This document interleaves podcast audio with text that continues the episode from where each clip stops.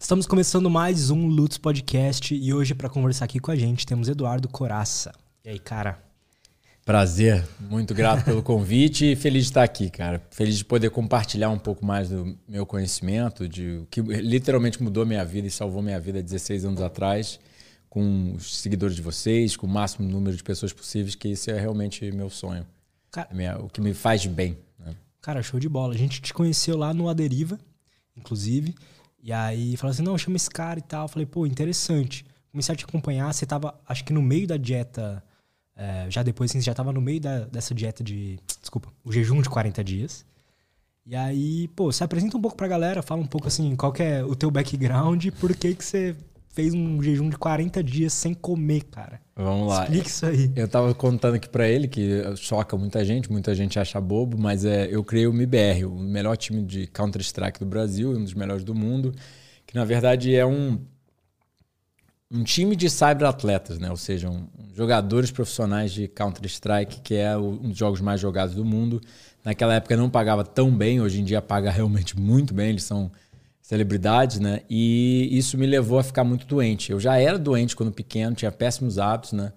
E com o MBR a gente viajava o mundo inteiro para competir, ganhava relativamente bem, ficava em hotel seis estrelas. Eu tinha 17 anos, não sabia que eu tinha que me cuidar. Fumava, bebia, vivia de junk food, engordei 30 quilos. Fiquei bem zoado e acabou isso me levando à procura de saúde para voltar a jogar bem. Eu não me preocupava tanto com minha saúde, me preocupava só em jogar bem né? Porque era meu trabalho, era minha profissão, eu podia viajar o mundo, sabe, subir em palco, fazer o que amava, pô, qualquer garoto de 17 anos, eu tenho um sonho desse, né? Total. E aí eu comecei a buscar muitos médicos, tratamentos, aí vi que não dava muito certo, aí busquei tratamentos alternativos e também não dava muito certo, e aí com duas cirurgias marcadas, cheio de problema, eu comecei a me questionar, falar, cara, eu já tentei de tudo, só não tentei realmente viver de forma mais saudável, né? Ou seja, você tenta um tratamento, tipo uma acupuntura, que é mais natural, você tenta um remédio alopático, você tenta isso. Eu falei, cara, eu não quero passar faca em mim, eu tô muito cedo, sou muito jovem para estar tá com Você tinha quantos problema. anos, cara, nessa época eu, já? Eu tava, eu, quando eu comecei a buscar, eu tinha 19. Quando eu achei isso que eu faço hoje em dia, eu tinha 22. E aí eu achei o um modelo de saúde chamado higiene natural. Né? É um modelo de saúde criado por médicos americanos que acreditam que a saúde se resulta da vida saudável. Que a natureza ela é, é proveniente de tudo que a gente necessita. Então a gente não precisa buscar além dela. Ou seja, é, você vê ao longo de toda a evolução, todos os organismos vivos, sejam vegetais, animais, fungos, protistas, moneras, todos os reinos da biologia, têm tudo que eles precisam para sobreviver, para reparar, para reproduzir. Ou seja, eles não precisam de remédio, eles não precisam de cirurgia, eles não precisam. Óbvio, tem questões que podem ser talvez debatidas, mas no geral, tudo que eles precisam está na natureza. E eles vivem uma vida longa, é, saudável, extremamente funcional e morrem, sabe, ou, de, ou predados ou velhice. Então eu descobri esse, esse higienismo, que é a ciência da saúde, e o crudivorismo, ou seja, uma dieta crua, baseada, obviamente, cada tipo de espécie tem o seu tipo de dieta, o que a gente chama de dieta adaptada à espécie. Hum. É, ou seja, todo animal carnívoro, que se parece com uma pantera, uma onça, um jaguar, um leão, come outros animais, ele não come carne. Né? Carne é até um pouco. Quanto, convenhamos, ele come a carne crua do animal, mas ele come o intestino, ele come o cérebro, ele rói os ossos, ele come o animal por inteiro. Né? Todo animal que se parece com uma vaca come grama primariamente. Todo animal que se parece com um chimpanzé, um porco, come tubérculos, alimentos que crescem debaixo da terra. Todo animal que se parece com um chimpanzé come primariamente frutos e vegetais.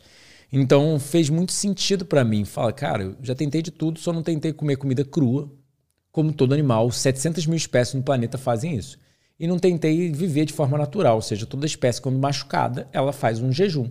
Toda espécie é exposta constantemente ao sol, ao sono. É, por exemplo, antigamente higienistas falavam sobre do, é, comer com os horários do sol. Hoje em dia a gente tem um termo chamado crononutrição, que a gente sabe que comer depois das 6, 7 horas da noite, quando a, o sol se põe, liga genes pró-inflamatórios, aumenta pressão, colesterol, triglicerídeos, insulina, glicemia. Ou seja, é como se nós mesmos, que não somos diabéticos, fôssemos pré-diabéticos à noite. porque a sua capacidade de metabolizar o carboidrato é reduzida durante a noite, porque não fomos feitos ao longo de milhões de anos de evolução para comer de noite. Não tinha luz, como que você vai comer, entende? Então são vários mecanismos biológicos que são moldados ao longo de bilhões de anos de evolução. Milhões a bilhões, né? Porque, por exemplo, a gente começa com os primeiros organismos no planeta Terra, eles já tinham autofagia, que é o mecanismo de jejum. Fungos, plantas, é, é, organismos procariontes até o início dos eucariontes, ou seja, organismos que só têm uma célula, uma célula bem simples, até células complexas, diversas, etc. Ou seja, desde uma minhoquinha, desde uma mosquinha de fruta, desde o início da vida na Terra até os mamíferos mais complexos, como nós, temos esse mecanismo de autofagia que é uma limpeza a nível celular. Então, os organismos não precisam de nada, a medicina já está dentro de nós, entende? Então, quando eu percebi esse modelo de saúde e percebi o crudivorismo, na hora eu, eu tinha voltado a morar em casa, tinha largado o MBR, né? não conseguia mais jogar a nível profissional. E o que, que você sentia nessa época, assim, de, de sintomas mesmo? Então, eu, eu sempre tive muitos problemas de saúde desde pequeno. Porque eu cresci, meus pais eram advogados, estavam sempre fora de casa, então eu cresci com, sabe, é, sendo é, empregada cozinhando, fritando bife, fritando batata frita e dando muito industrializado, e eu sem que. Você é obeso, você não quer se exercitar, você quer só jogar videogame. Tinha videogame ali na frente, tinha comida industrializada, você não quer comer comida natural. Então eu tive sempre muito problema de saúde. Minha mãe sempre me levava muito médico. Os médicos falavam para comer mais é, filé mignon com batata frita e tomar remédio, que essa era a solução. Cada dia eu estava mais doente e era um aluno péssimo, ou seja, eu tinha um péssimo rendimento escolar, neurológico, né? Hoje em dia eu, eu compreendo, e é, esportivo, fisiológico em geral. Não só eu estava sempre doente, mas também estava com baixo rendimento. E eu me questionava, mas é, sabe, eu sou um merda, ou sei lá, eu sou ruim, sabe? Desculpa, eu não sei se pode falar isso no YouTube. Acho que pode, fala aí. É, fala eu, eu, eu, sou ruim, mas é, aceitava isso como uma coisa. Mas só que no videogame eu era muito bom. Então eu acabava sempre jogando melhor do que todo mundo no videogame e eu jogava muito videogame. Eu acabei virando um profissional de computador, né? Porque quando eu comecei o Counter-Strike eu ainda tinha uma certa saúde, então eu jogava muito bem. Aí, com o tempo, eu fui cada vez ficando pior. Começou como um problema de coluna coluna doía muito, doía muito. E isso repercutia para as outras áreas, né? Ou seja, repercutia para o ombro, repercutia na gengiva. Eu comecei a ter gengivite, periodontite, que é gengivite crônica. Eu comecei a ter sintomas de diabetes, polifagia, poliúria, polidipsia, fadiga crônica, ou seja, poliúria ou você urina em excesso. Polifagia você quer comer em excesso, você nunca está satisfeito. E é, polidipsia é sede em excesso. Fadiga crônica porque você está sempre secretando muito mais insulina do que você precisa, porque você tem resistência insulínica. Então. Você estava sempre cansado. Não só sempre cansado, mas sempre doente, ou seja, sempre com infecções, sempre com resfriados, febres, alergias, toda a pletora de sintomas que nós podemos geralmente alegar. Problemas de constipação, problemas intestinais, baixo rendimento, não conseguir aprender tão bem, etc. E aí eu falava, cara, isso não é normal. Mas eu fui seguindo, né? Porque você vai vendo o modelo alopático, que é o que paliar, tratar e suprimir sintomas. É te medicar. Ou seja, não olha para a causa do problema. Não olha, olha o horário que você come, o horário que você dorme, é, substâncias tóxicas tipo álcool, cigarro, é, remédios. Não olha para nada disso. Vive da forma que você quiser quando você estiver doente, você vem aqui, a gente dá um remedinho, a gente faz uma cirurgia, remove um órgão, remove uma parte do seu corpo e tudo vai ficar bem. Mas, se você tem amidalite e você remove as amígdalas, tem como ter amidalite de novo? O, o, o órgão não tem como ficar inflamado se você cortou ele fora. Mas você não ter mais o órgão não vai impactar em alguma coisa. Por exemplo, a gente fazia muito a remoção do apêndice, né? Uhum. Ou seja, ainda se faz hoje em dia, até mesmo como método profilático dentro de cirurgias bariátricas. Ou seja, o médico está lá operando, tirando uma parte do intestino da pessoa, porque ela está obesa e não quer reformar os hábitos de estilo de vida dela. É, e aí, como já está a barriga aberta, vão lá e tiram o apêndice, como se ele não servisse para nada, porque até pouco tempo se acreditava que ele não servia para nada. Hoje em dia a gente já sabe que é, o apêndice é um reservatório da microbiota intestinal. Ou seja, se você toma uma rodada de antibióticos, ele tira essa, os micro-organismos do apêndice e repovoam de novo o seu intestino, porque a microbiota faz parte é, nós somos, um, como a gente chama na ciência na atualidade, holobionte. Ou seja, é um ser que engloba outros seres que andam junto. É como se fosse uma simbiose entre nós e bactérias. E nossa vida depende delas e a vida delas depende da gente. Então, quando a gente danifica elas, a gente está se danificando automaticamente por vários mecanismos fisiológicos que elas impactam. Mas é. Ou seja, tirar o apêndice aumenta a incidência de doenças crônico-degenerativas. Mas só que será que se você está com o apêndice inflamado, a, a, prática usual é tirar o apêndice. Eu não estou sugerindo, até eu mostrei dados no canal, por exemplo, no meu canal, que é, uma dieta, quem segue dietas plant-based e um estilo de vida mais saudável tem menos apendicite. E um homem que estava com apendicite, estava com recomendação cirúrgica, ele foi, decidiu jejuar, ou foi para uma clínica medicamente supervisionada higienista nos Estados Unidos, o, o, o, case report dele, o caso clínico dele, foi documentado no jornal médico científico, que mostrando que ele estava com todas as recomendações para cirurgia, com apêndice inflamado, etc. E só jejuou, não precisou remover o apêndice e não teve nenhuma, tipo, é, é, problema depois, né? Ou seja, inflamação de novo ou qualquer complicação de saúde. Interessante isso. Então, quando eu descobri isso há, 20, há 16 anos atrás, eu tinha 22 anos, eu falei, cara, isso faz tanto sentido. Eu não tinha todos os dados científicos. Hoje em dia eu sou um profissional da área de saúde, passo o dia inteiro estudando, escrevendo livros, etc. Eu, eu tenho um acúmulo de conhecimento, não só didático científico, mas como empírico, que eu sei o que eu estou fazendo. Tanto é que eu jejuei 40, 39 dias à base de água e estou aqui vivo para contar histórias. Sim, pessoal, estou um pouquinho mais magrinho, mas é é normal, todo animal, sabe? ele, quando machucado, ele jejua, ele fica um pouquinho mais magrinho, ele permite o organismo regenerar e depois ele engorda tudo de novo. Na natureza, não é, é, a comida é cíclica. Ou seja, animais passam a maior parte do tempo em jejum ao invés de comendo. Na sociedade moderna, a gente passa a maior parte do tempo comendo ao invés de jejuando. Verdade. Ou seja, as pessoas comem de duas em duas horas ou até mais, entende? Se não está comendo, está tomando um cafezinho, tomando um chá, beliscando alguma coisa e por aí vai. Verdade, e, a gente está sempre ingerindo alguma coisa, né? Um cafezinho. Esquilos jejuam por sete meses. E eles têm é, reciclagem de ureia através da microbiota intestinal que a, a, a, o catabolismo do aminoácido, ou seja, o subproduto do aminoácido que ele está quebrando para utilizar como fonte de energia, está sendo reciclado pela microbiota intestinal é, que ia sair na urina e voltando para ele como músculo. Ou seja, são mecanismos que a gente ainda nem entende, mas que o animal, depois de sete meses jejuando, não perdeu o músculo e voltou à atividade normal. Porque pensa um urso, o bicho jejua por cinco meses, hiberna, né, como a gente chama, mas é animais de sangue quente também tem a estivação, que é a hibernação de animais de sangue quente. Se ele perder os músculos, como que ele vai voltar a viver e, sabe, ele vai virar uma presa fácil. Verdade. Qualquer um dá umas porradas nele e mata o urso. O bicho tem que continuar forte. Se a musculatura dele não volta, eu estou levantando Continuo levantando praticamente o mesmo peso que antes, depois de 40 dias em jejum e depois de vivendo de comida crua, primariamente fruta, há 16 anos, entende? E bota, me bota num supino com qualquer um para treinar com qualquer um, que te garanto que se a pessoa não foi um atleta quando pequena, ela é bem em forma, e obviamente eu tenho minhas limitações por ter sido obeso, sedentário, doente, etc. É, é difícil aguentar o, o, ritmo comigo, entende? Mas por que tem a, a história de que ah, o ser humano consegue viver aí sete dias sem comer, aí morre? É porque os seres humanos são criaturas de são criaturas sociais. Então, quando a gente aprende alguma coisa, quando a gente vê alguma coisa na sociedade, nós somos criaturas do hábito, né? Aí as pessoas veem todo mundo comendo o tempo inteiro. E o mais engraçado, elas acham que comer é o que permite o corpo se regenerar da doença.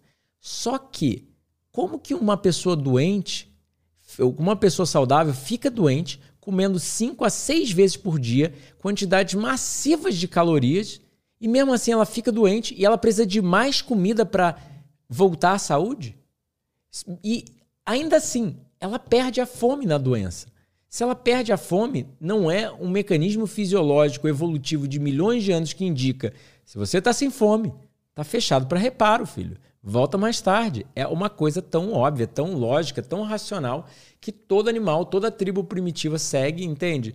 Mas seres humanos civilizados ocidentais modernos acham que jejuar é morrer, quando na verdade nós higienistas achamos que é o contrário. perder uma ou mais refeições às vezes pode ser a diferença entre morrer ou viver. Ou seja, quando você está doente, na verdade, o organismo ele precisa de descanso. Ele, a gente armazena gordura corporal em quantidades ah, enormes, ou seja, até 40 dias ou mais. Eu vi gente lá saindo de jejum de 42 dias que ainda estava obesa. Ou seja, entrou obeso, jejuou por mais de 40 dias e ainda estava obesa, ainda dava para jejuar aí. Com certeza, pelo menos mais.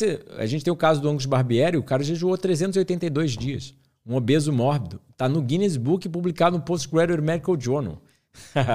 publicado no Jornal Médico Científico, Caraca. supervisionado a maior parte dele em hospital, um jornal médico científico de um bom fator de impacto, né? Tipo, confiável, né?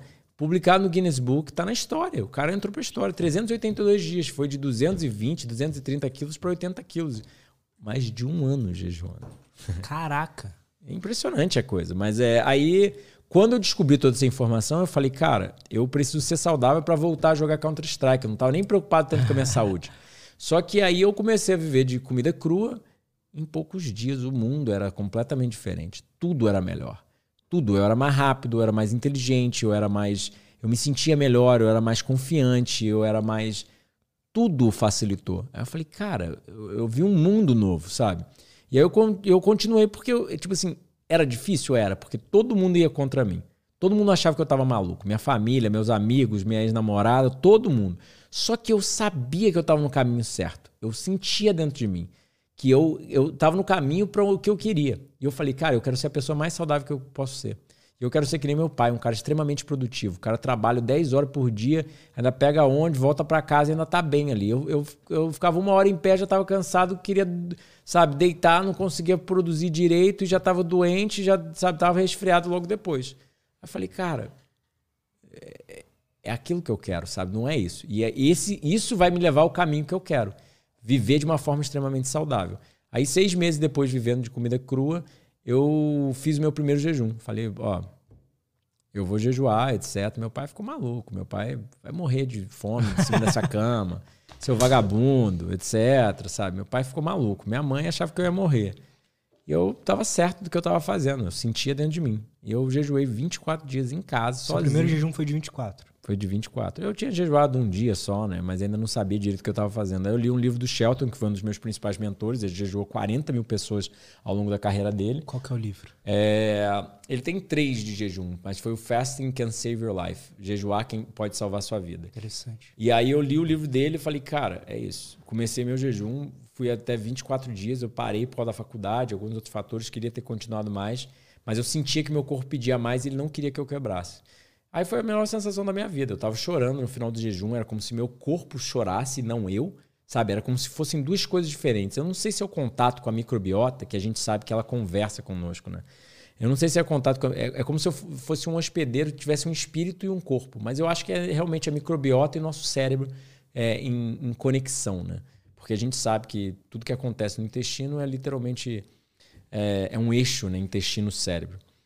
Então. Me conta mais sobre essa experiência aí. Como é que foi as sensações que você sentia ali? Foi a melhor sensação do mundo. Foi tipo assim, quando eu comecei meu jejum, parecia certo, entende? Parecia que o corpo gostava.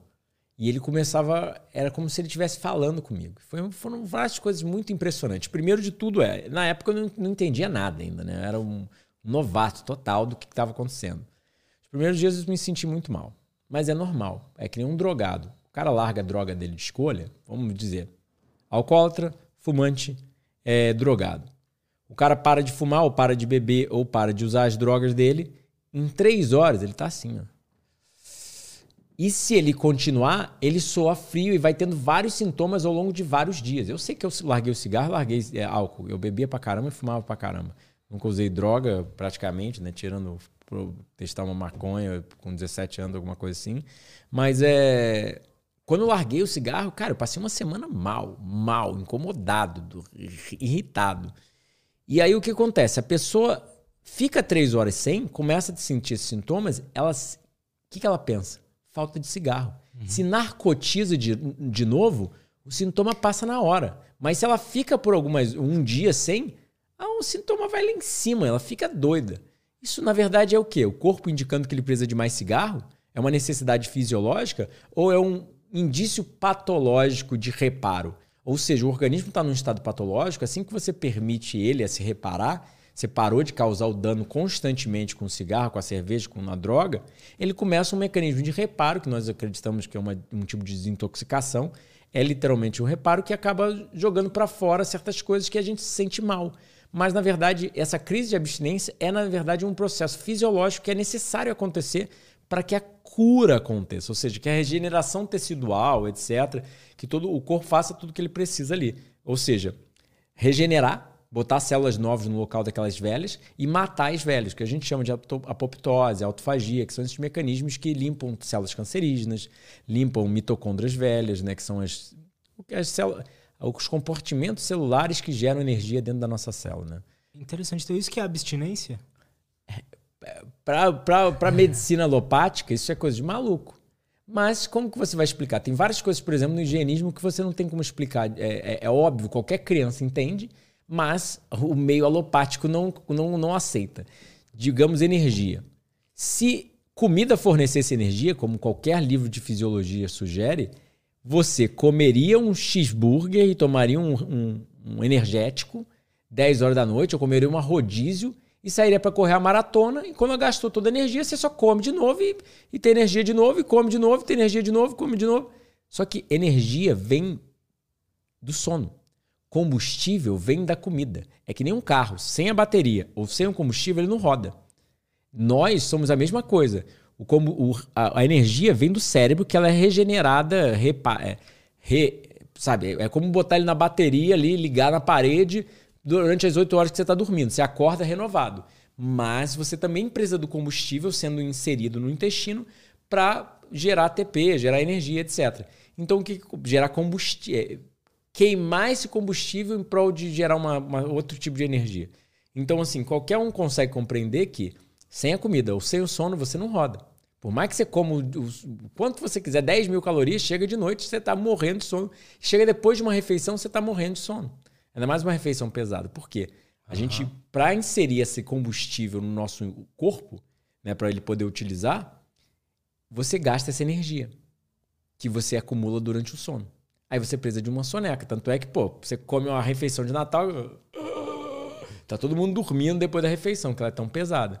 Entende? Então, assim, são, muitos, são muitas questões que as pessoas realmente não entendem que é tá tudo tá errado, mas é, ninguém vê como verdade. Então, na nossa, na nossa opinião, a gente chama as doenças, na verdade, no higienismo, esse modelo de saúde que preconiza saúde por vida saudável, que é completamente antagônico aos outros modelos, porque as pessoas vão da medicina alopática para a medicina naturalista, da medicina naturalista para, não sei, volto para a medicina alopática ou continuo naturalista ou, ou faço um pouco de cada e fico perdido. Nós somos completamente antagônicos. Nós sugerimos que Tratar a doença não é com a gente. A gente foca em saúde. Quando você produz saúde, o corpo se mantém em saúde e você não precisa pensar nem em doença. A gente não pensa em patologia, a gente não quer estudar patologia.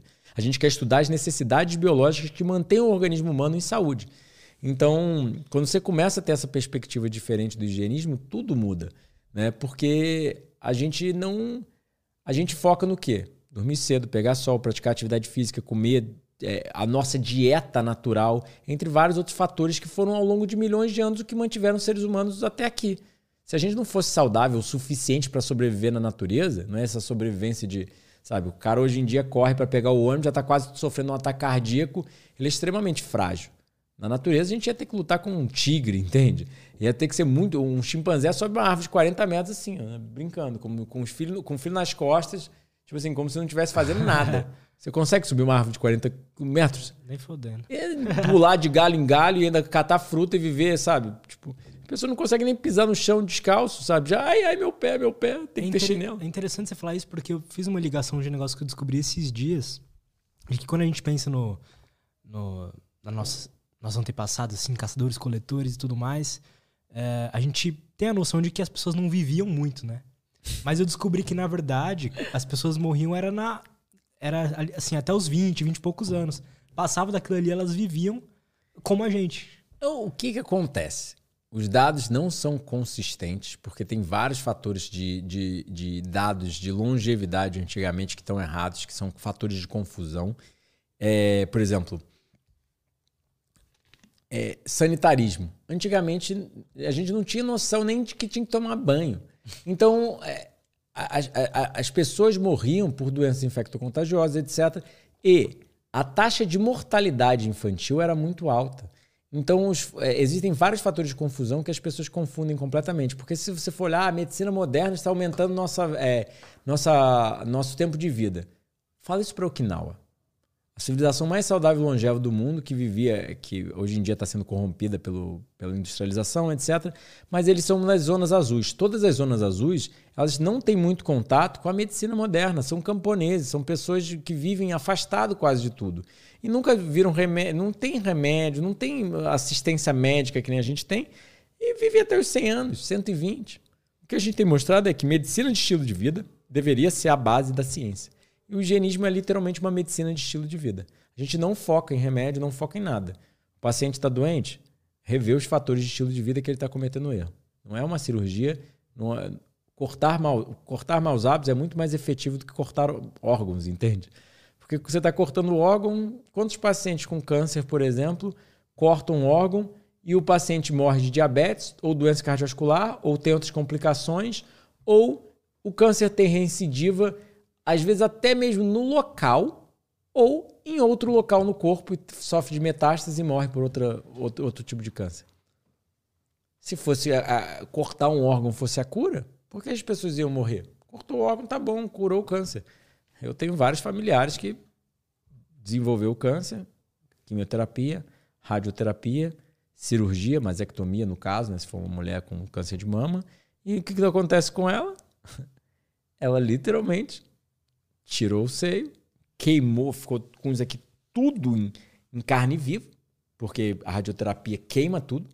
Chegava em casa vomitando, perdendo cabelo, tendo vários sintomas por causa da quimio, que é uma arma de guerra, na verdade é o gás mostarda, usado na Segunda Guerra Mundial para queimar as pessoas por dentro. E aí, no final das contas, é. Sério isso? Sério. Por, por incrível que pareça. Eles alteraram Caralho. um pouquinho para ser um pouco menos tóxico e só matar as células do câncer. Você consegue imaginar isso? Tomar um antibiótico, não, não, não. Tem como matar só a célula do câncer. Né? É, o antibiótico ele vai só nas células erradas, só, no, só, só nos micro-organismos errados. Mata tudo. É antivida, né? Então, assim, você não tem como. Por isso dar... que a pessoa sofre tanto, né? Você não tem como dar um veneno para uma pessoa saudável. Se você der um veneno para uma pessoa saudável, ela fica doente. Aí você vai dar esse mesmo veneno para a pessoa doente esperando que ela vai ficar saudável? É completamente insensato. Entende? Quanto mais você envenenar a pessoa, mais envenenada ela vai estar. Tá. E aí, porque mata as células cancerígenas também, mas a pessoa sofre muito com inúmeros sintomas, eh, efeitos colaterais, a, a, a profissão usual acha que ela está, na verdade, ajudando, mas na nossa perspectiva higienista, ela está prejudicando, mas sim mata células cancerígenas, como prejudica células normais também. E aí, é... bom, mas assim, é possível, depois que já existiu, já está ali o câncer de mama, aquilo se reverter com, com base no que você está falando? Bom, o que acontece? A gente não tem tanto dado clínico porque o higienismo são profissionais da área de saúde que sempre foram, de 200 anos para cá, que foram contra tudo e todos. A gente sempre foi ostracizado, visto como malucos, charlatões, dar jejum e comida. Na, na época, eu tenho um paciente meu, oncológico, que veio e fala: meu, meu médico falou que dieta é coisa de charlatão. É coisa de maluco. Dieta não faz influência nenhuma em câncer. Quando a gente tem milhares de artigos médicos científicos mostrando que dieta é talvez o fator mais importante, um dos mais importantes no desenvolvimento do câncer e na prevenção e no tratamento. Entende? Que sol, sono, atividade física, níveis de vitamina D, pô, é, a gente sabe que é anticancerígeno, entende? Mas muitos profissionais negam e falam para o paciente que isso não tem nada a ver. Então, o que acontece? Por exemplo, eu teve, a gente não tem pesquisa, porque as pesquisas são financiadas pela indústria farmacêutica. É financiado. O que, que, é, o que, que acontece? Eles pegam nossos impostos, quando não é financiado pelo governo, é financiado pela indústria farmacêutica. Mas se for financiado pelo governo, eles pegam nossos impostos e ficam matando rato em laboratório, ficam testando remédios em ratos para curar o câncer. Sendo que não seria melhor investir em subsidiar fruta, vegetal, castanha, alimentos integrais das plantas que têm fitoquímicos que a gente sabe que são quimiopreventivos, ou seja, que lutam contra o câncer, que a gente sabe que todas as civilizações que comem muitas frutas e vegetais têm baixíssimo ou praticamente nulo. Tipo, você vai para, sei lá, Uganda, é, China rural, pode chegar a ter 200 vezes menos a incidência de um tipo de câncer comparado aos Estados Unidos. Você acha que isso é genética? Você acha que isso é a dieta americana ocidentalizada e o estilo de vida completamente patológico que ninguém percebe? É como a gente fala no higienismo, por exemplo. É, eu não vou esquecer da, da pergunta em relação ao câncer. Como a gente fala no higienismo, existe uma grande diferença entre sobreviver e prosperar. Eu plantei no meu jardim, eu tenho um jardim com 300 árvores frutíferas. É, Caralho, que foda. É, bananeiras e macieiras. As macieiras morreram. As bananas crescem, dão banana, não faço nada. Por quê? Condições biológicas. Para a banana, tá tudo perfeito. É a condição que ela é, prospera. Para a macieira, aí você vai para Portugal, as maçãs prosperam, as bananas crescem e não dão banana. A bananeira cresce, só que ela não dá banana. Porque ela não tem as condições biológicas, é muito frio. Então ela não consegue se adequar àquilo, ela não consegue prosperar. Ela sobrevive. Você vai para o Ártico, você planta as duas, as duas morrem. Porque é uma condição completamente inóspita, qualquer árvore frutífera. Então o que, que acontece? É que nem ver um obeso mórbido ou uma criança na África passando fome. Desnutrição. Desnutrição. O obeso também é desnutrido, ou seja, o excesso de calorias vazias, etc., também causa desnutrição. Os dois não estão saudáveis, mas ainda assim estão vivos. Então não é porque você está vivo que você está obtendo seu melhor, per melhor performance de é, neurológica, fisiológica, reprodutiva. Por exemplo, a gente sabe que disfunção erétil, quanto menor o percentual de gordura, melhor é o funcionamento erétil do homem. E hoje em dia todo mundo tem um percentual de gordura mais alto do que o necessário, tirando os fisiculturistas, tirando gente que realmente se exercita muito, mas ainda assim entope suas artérias com fatores aterogênicos, etc. Mas aí você vê diferença entre sobreviver e prosperar. Eu quero estar prosperando. Eu não quero morrer aos 60, como a maior parte da população mundial faz, cheio de doença, com alguém tendo que limpar literalmente minha bunda, porque eu não consigo nem é, ter a capacidade neurológica de, de me limpar tendo, usando fraldão, entende? Como muitas pessoas fazem. Edu, essa é a coisa que eu acho mais interessante assim da vida como ser humano, é tentar entender o, o que que te faz... Quando a gente fala performance, a gente pensa naquele cara produtivo, trabalhando e tal, não sei o quê, mas assim, o que que te faz performar na vida, assim, cognitivamente, sabe? Co prestar atenção direito. O cérebro humano só crescia ao longo de toda a evolução. De 300 mil anos para cá, ou 200 mil anos para cá, começou a evoluir. Ele começou a diminuir de tamanho. E isso foi literalmente a saída da natureza, ou seja, não a saída da natureza em si, mas a falta desses compostos que auxiliavam na evolução do cérebro humano. Você pode ver que um animal, quanto mais. Eu ainda não esqueci a, pergunta do câncer. De boa, de boa. Ainda vou voltar lá no do câncer, me lembro. É, você pode ver que quanto mais inteligente é um animal, mais fruta tem na dieta dele. Então, por exemplo, os primatas antropóides são os animais mais inteligentes da natureza. E não é por acaso. Ou seja, são os animais que comem mais fruta comparado a todos os outros. E aí, dentro dos primatas antropóides, tem o gorila, que é o mais burro, que ele é o mais pesado e come mais folha, folívoro, na verdade. E tem o bonobo, que é mais frugívoro, ou seja, o, o, o, chimpanzé seria o segundo mais inteligente, depois o bonobo, que é o chimpanzé pigmeu. É o, da onde toda a ciência mostra que a gente saiu deles. Nossa microbiota é idêntica a deles, nosso genoma é mais parecido com o deles do que o chimpanzé, e nossa esquematização social, é, sociedade, muitas das coisas são muito similares aos bonobos, e por isso a gente acha que é, foi a última, o último elo perdido, né? É, a última separação. Então, eles são os mais inteligentes, são os que mais comem fruta. Chimpanzés saem melhor em testes cognitivos do que um, um chimpanzé bebê de 3 anos já saiu melhor do que um teste, um teste cognitivo do que um cientista japonês de 30 anos. Cientistas japoneses são inteligentes, convenhamos, né? Se o cara está numa universidade eh, top, sabe, estudando chimpanzé, não é por acaso. E aí então você vê que quanto mais inteligente é um animal, mais fruta tem na dieta dele. E aí, hoje em dia a gente já sabe que frutas e vegetais são neurogênicos e neuroprotetores, ou seja, eles auxiliam a formação de novos neurônios e protegem os, que você tem. Jejum, atividade física, vários outros fatores são neurogênicos. Então a gente sabe que, por exemplo, dietas ricas em carne, proteína animal, são correlacionadas à neurodegeneração e às doenças crônico-neurodegenerativas, como Alzheimer, mal de Parkinson, esclerose múltipla, as demências, né? E produtos é, industrializados também são correlacionados a isso. Só que plantas, até mesmo por cheirar plantas, certas plantas, tipo temperos, auxiliam a neurogênese, auxiliam a proteção dos neurônios. Entende? É, crianças que crescem em áreas mais verdes têm melhor capacidade neurológica, maior QI. É, tem números. É, um dado interessante: pessoas que fizeram colicistectomia, uma cirurgia é, de remoção da vesícula biliar, se elas estão viradas para uma janela com verde, elas regeneram da cirurgia mais rápido, tem melhores notas das enfermeiras, ou seja, menos complicações, menos remédios, etc, etc, do que as mesmas pessoas viradas para uma janela com concreto, ou seja, para uma, paisagem de cidade grande.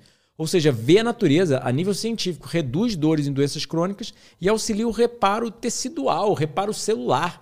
Isso é, é isso é biologia, isso é ciência é, real de, de, de regeneração e saúde. Então, sim, se você quer performar melhor, seja no sexo, seja a nível neurológico, nos estudos, no trabalho, ser mais criativo, ser mais esportista, ser mais inteligente, ser mais longevo, ser mais saudável, gastar menos com remédio, tudo na vida que a gente quer e a gente não entende que a gente quer, depende de saúde.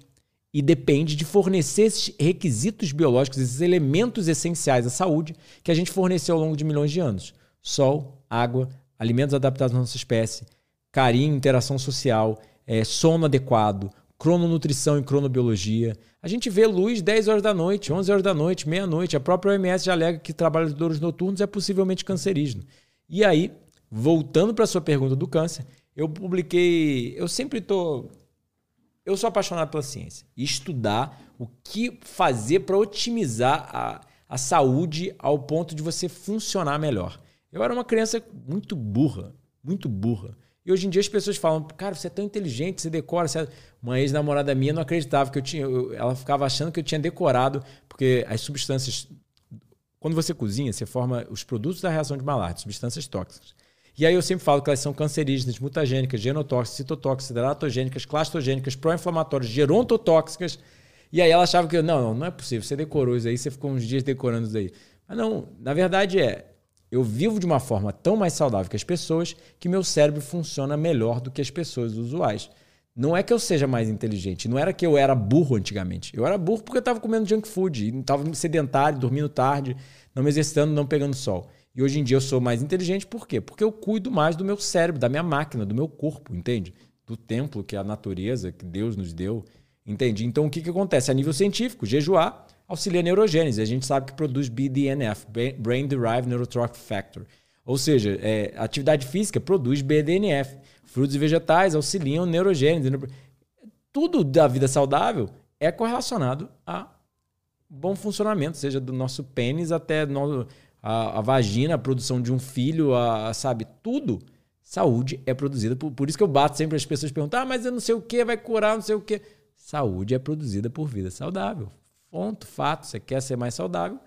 Forneça o que os seres humanos obtiveram durante milhões de anos na natureza. Por isso que minhas bananas crescem adoidado lá em casa e macieira morre. Tem várias plantas que eu queria ter lá, queria que figos crescesse adoidado, que é uma das minhas frutas prediletas, não cresce.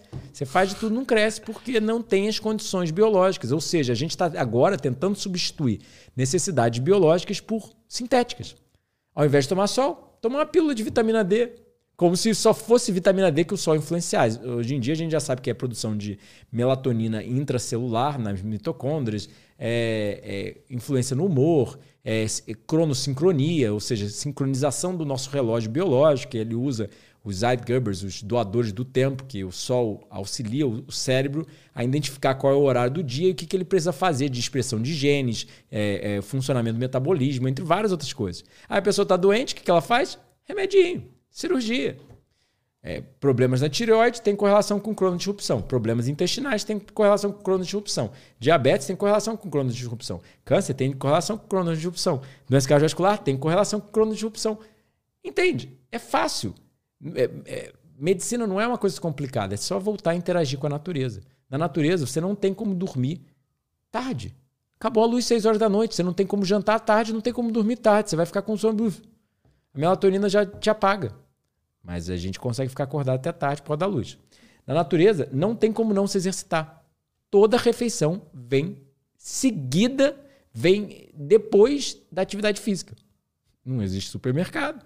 Na natureza, todo animal é feito para comer um tipo de dieta específica. Ou seja, primatas têm poligares opostos, a capacidade de enxergar cores, a capacidade de sentir o gosto doce. Até onde eu vi, há 50 milhões de anos ou há 150 milhões de anos que começou a ordem dos primatas até o presente momento, todo chimpanzé sabe que é para subir na árvore e catar fruta. Ele não fica pensando, caramba, será que hoje eu vou comer banana, ou arroz com feijão, ou batata, ou, ou vou tentar matar uma vaca? Você já viu algum chimpanzé pensando, cara, será que eu gosto de vaca ou será que eu. Não, não é o que eu gosto, é o que a natureza te impôs e o seu código genético é virado para aquilo. Ou seja, você tem um código genético que codifica uma proteína que vai para a ponta da sua língua e permite se sentir o gosto doce. E o gosto salgado logo depois. Um gato sente o gosto de gordura e proteína, porque ele é feito para comer outros animais. Então, assim, são muitas coisas que as pessoas se perdem e é muita coisa para falar. Mas voltando para a questão do câncer, é bem simples. O que, que acontece? Eu publiquei lá, eu, eu, eu adoro ciência, acabei de publicar um livro, A Dieta Anticâncer, o estilo de vida que combate o câncer. Peguei inúmeras, mais, sei lá, 300 referências científicas, já esqueci quantos eu botei. E no final das contas é, temos muitos dados que a gente pode falar. Mas falando só especificamente do jejum, o Shelton, que foi um dos meus mentores, ele sugeria que pessoas com câncer realmente têm um ponto que chega que você não tem como reverter. Você já está muito avançado, você só consegue aliviar os sintomas, etc. Ele fala até do, do caso do câncer do pai dele, que o pai dele estava sempre se negou a tudo que ele ensinava, ou seja, estilo de vida saudável, sempre acreditou na medicina alopática, tratar a doença. E aí ficou com câncer, sei lá, com 80 anos, e a, os médicos dele falaram: olha, a gente já tentou de tudo, não tem mais o que fazer, você vai morrer em três meses. O Shelton pegou para tratar ele, acho que botou ele num jejum, tratou ele de forma higienista e ensinou ele a viver né, de forma saudável, de forma higienista. E ele adotou muita coisa, mas nem tudo. Pessoas mais idosas realmente têm não só as articulações mais rígidas, mas o cérebro fica mais rígido por é, neurodegeneração, né? Então elas são mais difíceis de mudar mesmo. O cérebro é menos plástico, mais velho, né? Exatamente, exatamente. É, é, é um bom senso que você não precisa nem ter dado científico para saber, né? Mas é, é até ao, ao, acúmulo das placas beta-amiloide as proteínas tal, as, as, as toxinas do Alzheimer, mal de Parkinson, de demência, etc., levam a mais pessimismo e pensamentos ruins. Caraca. meu pai, por exemplo, era super ranzinza no final da vida dele. Ele era super estressado. Não é por acaso, entende? Eu falava, pai, você não é assim, você está assim. Porque você está obeso, você está fumando, você está sedentário, você está. Interessante, né? E aí o que acontece? É... No final das contas, é. O pai dele viveu por mais oito anos, trabalhando, funcional, não morreu em três meses, não precisou de mais nenhum tratamento e morreu com câncer. Oito anos depois, mas sem dor, funcional e aproveitando a vida por mais oito anos. Que legal isso. E aí eis a grande questão. Ele falava que às vezes ele botava um paciente com câncer para três jejuns longos de 30 dias à base de água. Jejuava, é, é dava ele um tempo para ele re, é, ganhar as, as, reservas de gordura, reservas nutricionais que vão ser repostas, jejuava de novo, botava para comer de novo, jejuava de novo, isso levando às vezes um ano, coisa do gênero. Mas fazia três jejuns longos e ele já viu muitos tumores bem avançados serem completamente autorizados, ou seja, é, comidos internamente pelo organismo. Temos dados clínicos? Não. Por quê? Porque dado clínico requer dinheiro, requer uma pesquisa em laboratório, requer até mesmo a permissão do jornal médico científico para publicar. Porque, por exemplo, o, o True North Health Center, uma clínica de jejum na Califórnia, a maior clínica de jejum do mundo eles já estão abertos há 30 anos. Mesmo depois de 30 anos e quase 30 mil pacientes, vários médicos trabalhando lá, vários profissionais da área de saúde, a coisa ser uma, um, um hospital mesmo, os Estados Unidos, o governo americano continua tentando fechar eles. Por quê? Não sei. Porque recomenda jejum e não, isso não dá dinheiro para ninguém?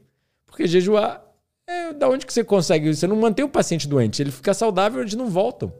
Entende?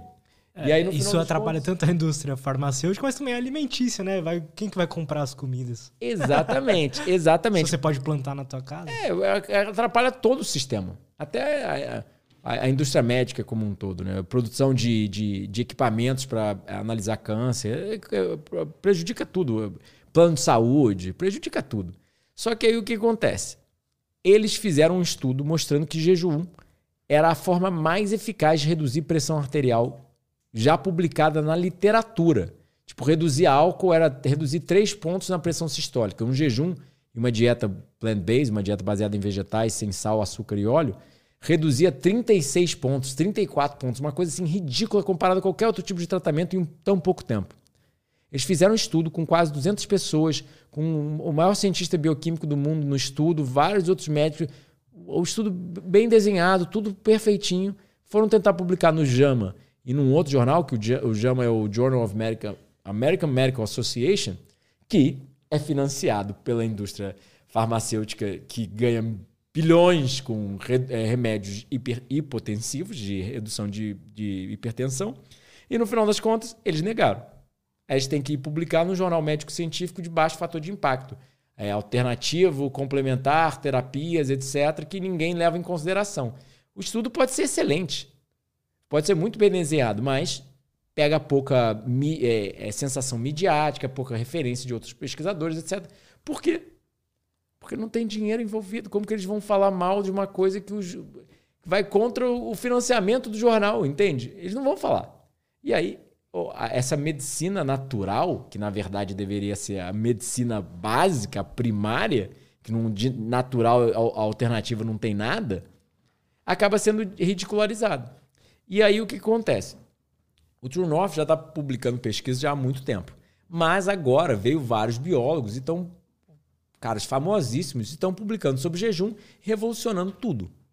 O longo tem mostrado coisas impressionantes quanto jejum e, e, e, e câncer. E todo outro tipo de doença já foi mostrado. Ele tem uma pesquisa mostrando regeneração múltipla dos sistemas, ou seja, o organismo entra em jejum, começa a regenerar o cérebro, o osso, o pâncreas, é, o, o músculo, o, o intestino e por aí vai começa a regenerar. E a gente já falava isso há 200 anos atrás. É como se, me corrija se eu estiver errado, é como se desse um reset no sistema? É isso? É, exatamente. Ele começa. O Longo mostrou numa pesquisa que a dieta dele é FMD, que não é nem um jejum, é uma dieta de restrição calórica, ou seja, é só comer pouco. Que ainda assim você não. É como se fosse uma gangorra, né? Você para de comer completamente, ele liga o mecanismo de reparo.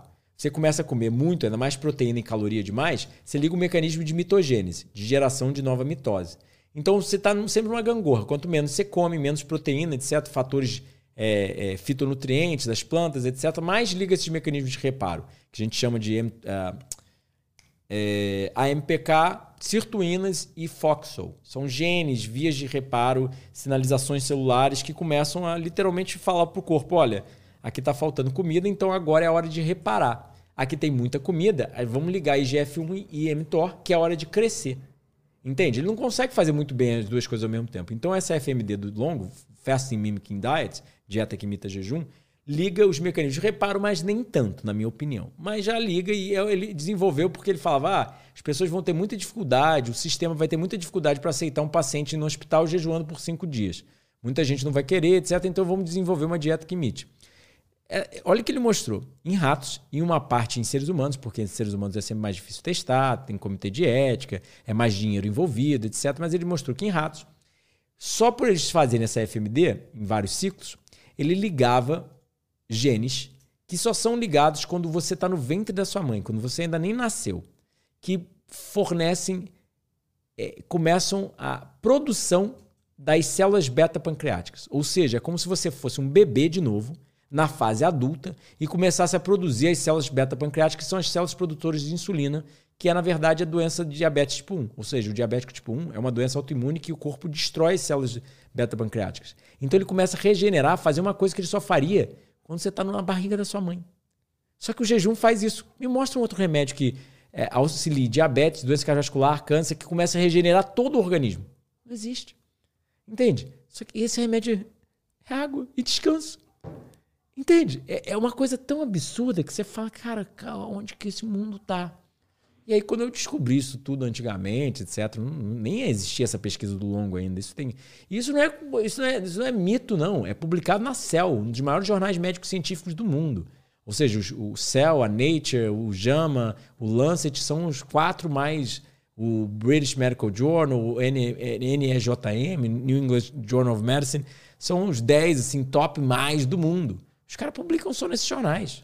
Tudo é ciência da mais alta categoria.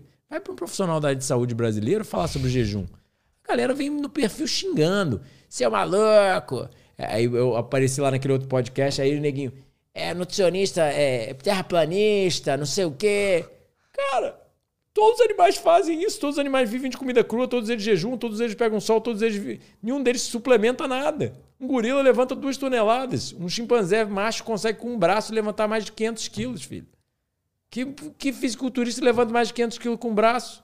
O, o bicho tem 1,50m, nunca tomou anabolizante, nunca comeu bife com batata frita, nunca comeu aquelas refeições de 10 mil calorias.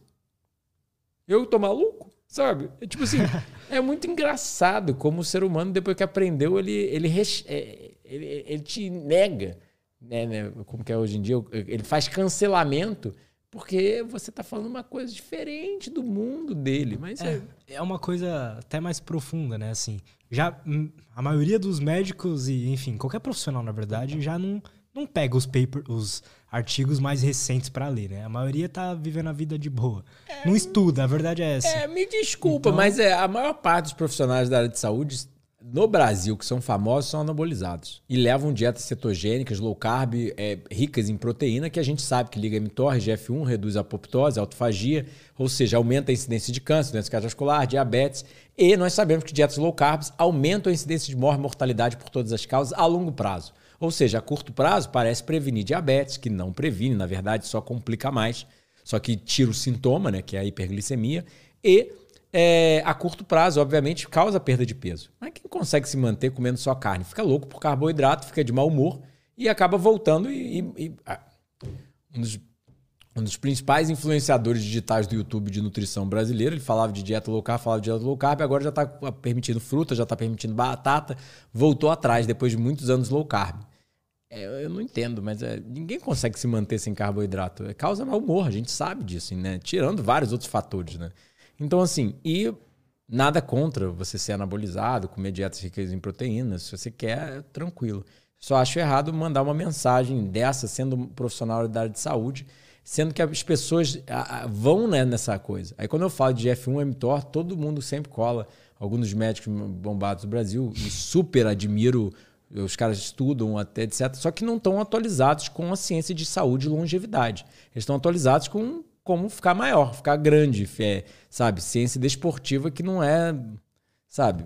Um fisiculturista a gente sabe que vai morrer mais cedo, né? Tipo, hiper, por todos os fatores que eu já falei aqui, entre vários outros, né? Esse é o problema de qualquer esporte em alta performance, né? Não é, não é porque você treina 3, 4 horas por dia que você é saudável. Jimmy Fix, o, o cara que era considerado o cara mais é, saudável do mundo, que motivou o mundo a correr, ao jogging, etc., morreu de ataque cardíaco aos 50 e poucos anos. Andy Irons, aquele surfista famoso, morreu aos 32 surfando. O cara, pô, corpo irado.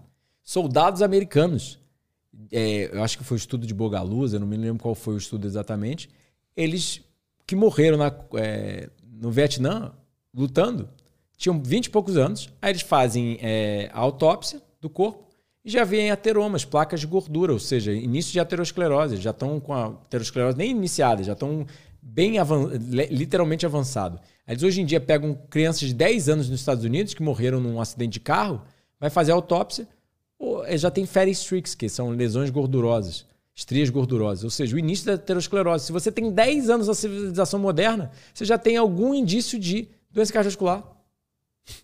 Isso é saudável? Não.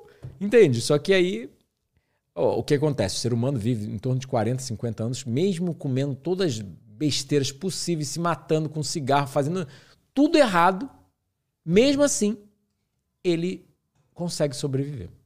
E aí, o pessoal vê um médico é, muito não saudável, que aparenta às vezes saudável por fora, com 50 anos, fala: é isso que eu quero, porque eu quero aparentar bombadão. O cara tá aparentando saudável.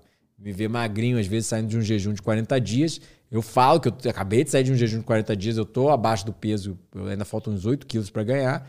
Aí as pessoas não entendem, elas, ah, mas é, tá magrinho, tá doente, tem cara de doente, eu não quero seguir isso não. Mas é a nível biológico, se você for fazer exames, várias outras coisas, e se for seguir a ciência real, que mostra que esses hábitos de estilo de vida que eu tenho são, são pró-longevidade e pró-reparo, você está negando a ciência. Mas gosta de usar iPhone, gosta de subir num avião, gosta de estar tá num arranha-céu. Isso tudo é ciência, mas é ciência da nutrição, não. É o que o. É, é o sinto pedir carne, arroz feijão, ou, ou, low carb sem arroz e feijão, e um pouco de anabolizante, uns suplementos e ficar com a shakeira, né? Aí tá lá fortão, mas isso aqui pro-oncogênico. Cara, interessante. É, podemos fazer uma pausa rapidinho? Vamos fazer a pausa. Minutinhos. Vamos fazer a pausa só finalizar. Aí Fica o True North publicou um artigo mostrando uma mulher que sofria de um linfoma, um câncer do sistema linfático. Ela não queria operar. Os médicos tinham sugerido a operação, o tratamento usual, só que ela foi para lá, jejuou por 21 dias e levou uma dieta plant-based por mais alguns dias, né? Uma dieta higienista, saudável, só que cozida. Depois de uns 21 dias, o tumor tinha sido reduzido drasticamente de tamanho. Ela voltou para as máquinas de Stanford, o tumor não estava mais lá, as máquinas que ela tinha feito os exames. Ela, três anos depois, eles fizeram um follow-up, ela estava saudável, sem sintoma, se sentindo super bem, sem precisando de tratamento nenhum, até pelo meio convencional. E deixo a critério de vocês. Eu não posso sugerir para ninguém, até a gente ter muito dado científico, falar, ó, jejua, etc. Eu só falo, se eduque, busque literatura médica higienista devidamente referenciada, etc. Se você quiser, procure seu profissional da área de saúde, seu médico, nutricionista, e vá para uma instituição medicamente supervisionada que te aceite, porque também tem instituição, por exemplo, tipo o True North. Se a pessoa está muito avançada com a doença, eles não querem aceitar. Porque a pessoa às vezes morre lá, a culpa é do jejum. Não é porque ela removeu 10 órgãos, tomou 20 remédios por 20 anos, comeu todas batata frita, todo salgadinho, todos churros, todo bolo que ela podia durante 50 anos, e aí tá doente morrendo, né? Aí a, a, culpa foi do jejum. Então eles são muito criteriosos com quem eles aceitam para não ter complicações, entende? Legais. Mas que a gente acha que eu sempre falo, fazer o certo nunca é errado. Dormir cedo, pegar sol, praticar atividade física, comer mais frutos e vegetais. E quando não se está com fome, perder algumas refeições, de acordo com o bom senso, não tem contraindicação. Né? Ninguém sugeriu, ah, comi brócolis e banana e passei mal. Ou morri de câncer, doença cardiovascular. Você faz a autópsia, você vê uma placa de gordura saturada e colesterol lá entupindo a artéria. Você não vê um pedaço de banana ou de brócolis, né? Então, assim, é as evidências começam a se amontoar que jejum funciona para inúmeros fatores do câncer, inúmeros marcadores biológicos, etc. Né, tem até evidência de um artigo que botaram um homem com próstata, câncer de próstata avançada, etc., 70 e poucos anos, numa dieta crua de frutos vegetais. A melhoria de biomarcadores dele foi como eu nunca tinha visto na literatura. Foi impressionante. 10 dias. Só tomando suco de fruta, comendo um pouco de vegetal cozido, primariamente de dieta crua, sem nenhum tipo de tratamento. Sem nenhum, nenhum remedinho a, a melhoria dele foi incrível. Mas. Cara, eu tô com uma vontade de testar isso. Quanto tempo assim dá pra sentir uma diferença? Ah, três dias você já sente um dia. Uma, um, pessoal, relembrando, eu não estou fazendo apologia a jejum e eu não acho que você deva jejuar sozinho em casa, sem um acompanhamento médico profissional. Você deve ir para uma instituição medicamente supervisionada, etc. Tem na Europa, tem nos Estados Unidos, não tem no Brasil, devidamente higienista mas eu não estou recomendando, eu só passo a informação. Tem um livro publicado sobre o assunto, tem vários documentários sobre o assunto. Acabei de fazer um jejum de 40 dias é, fora do Brasil que não foi medicamente supervisionado. Vários eu já fiz em casa sozinho, mas eu não recomendo. Eu faço, porque a minha vida, minhas regras, mas recomendar é diferente. Eu sou um profissional da área de saúde, só posso recomendar coisas que são medicamente, cientificamente comprovadas. E jejum ainda está no início das comprovações científicas, mas eu acredito eu faço. Minhas regras, meu corpo. Boa. Desculpa, mas é uns três dias você já viu uma mudança. Um dia você já viu uma mudança boa. Você já sente, não sei, o corpo fica em paz. De jejum.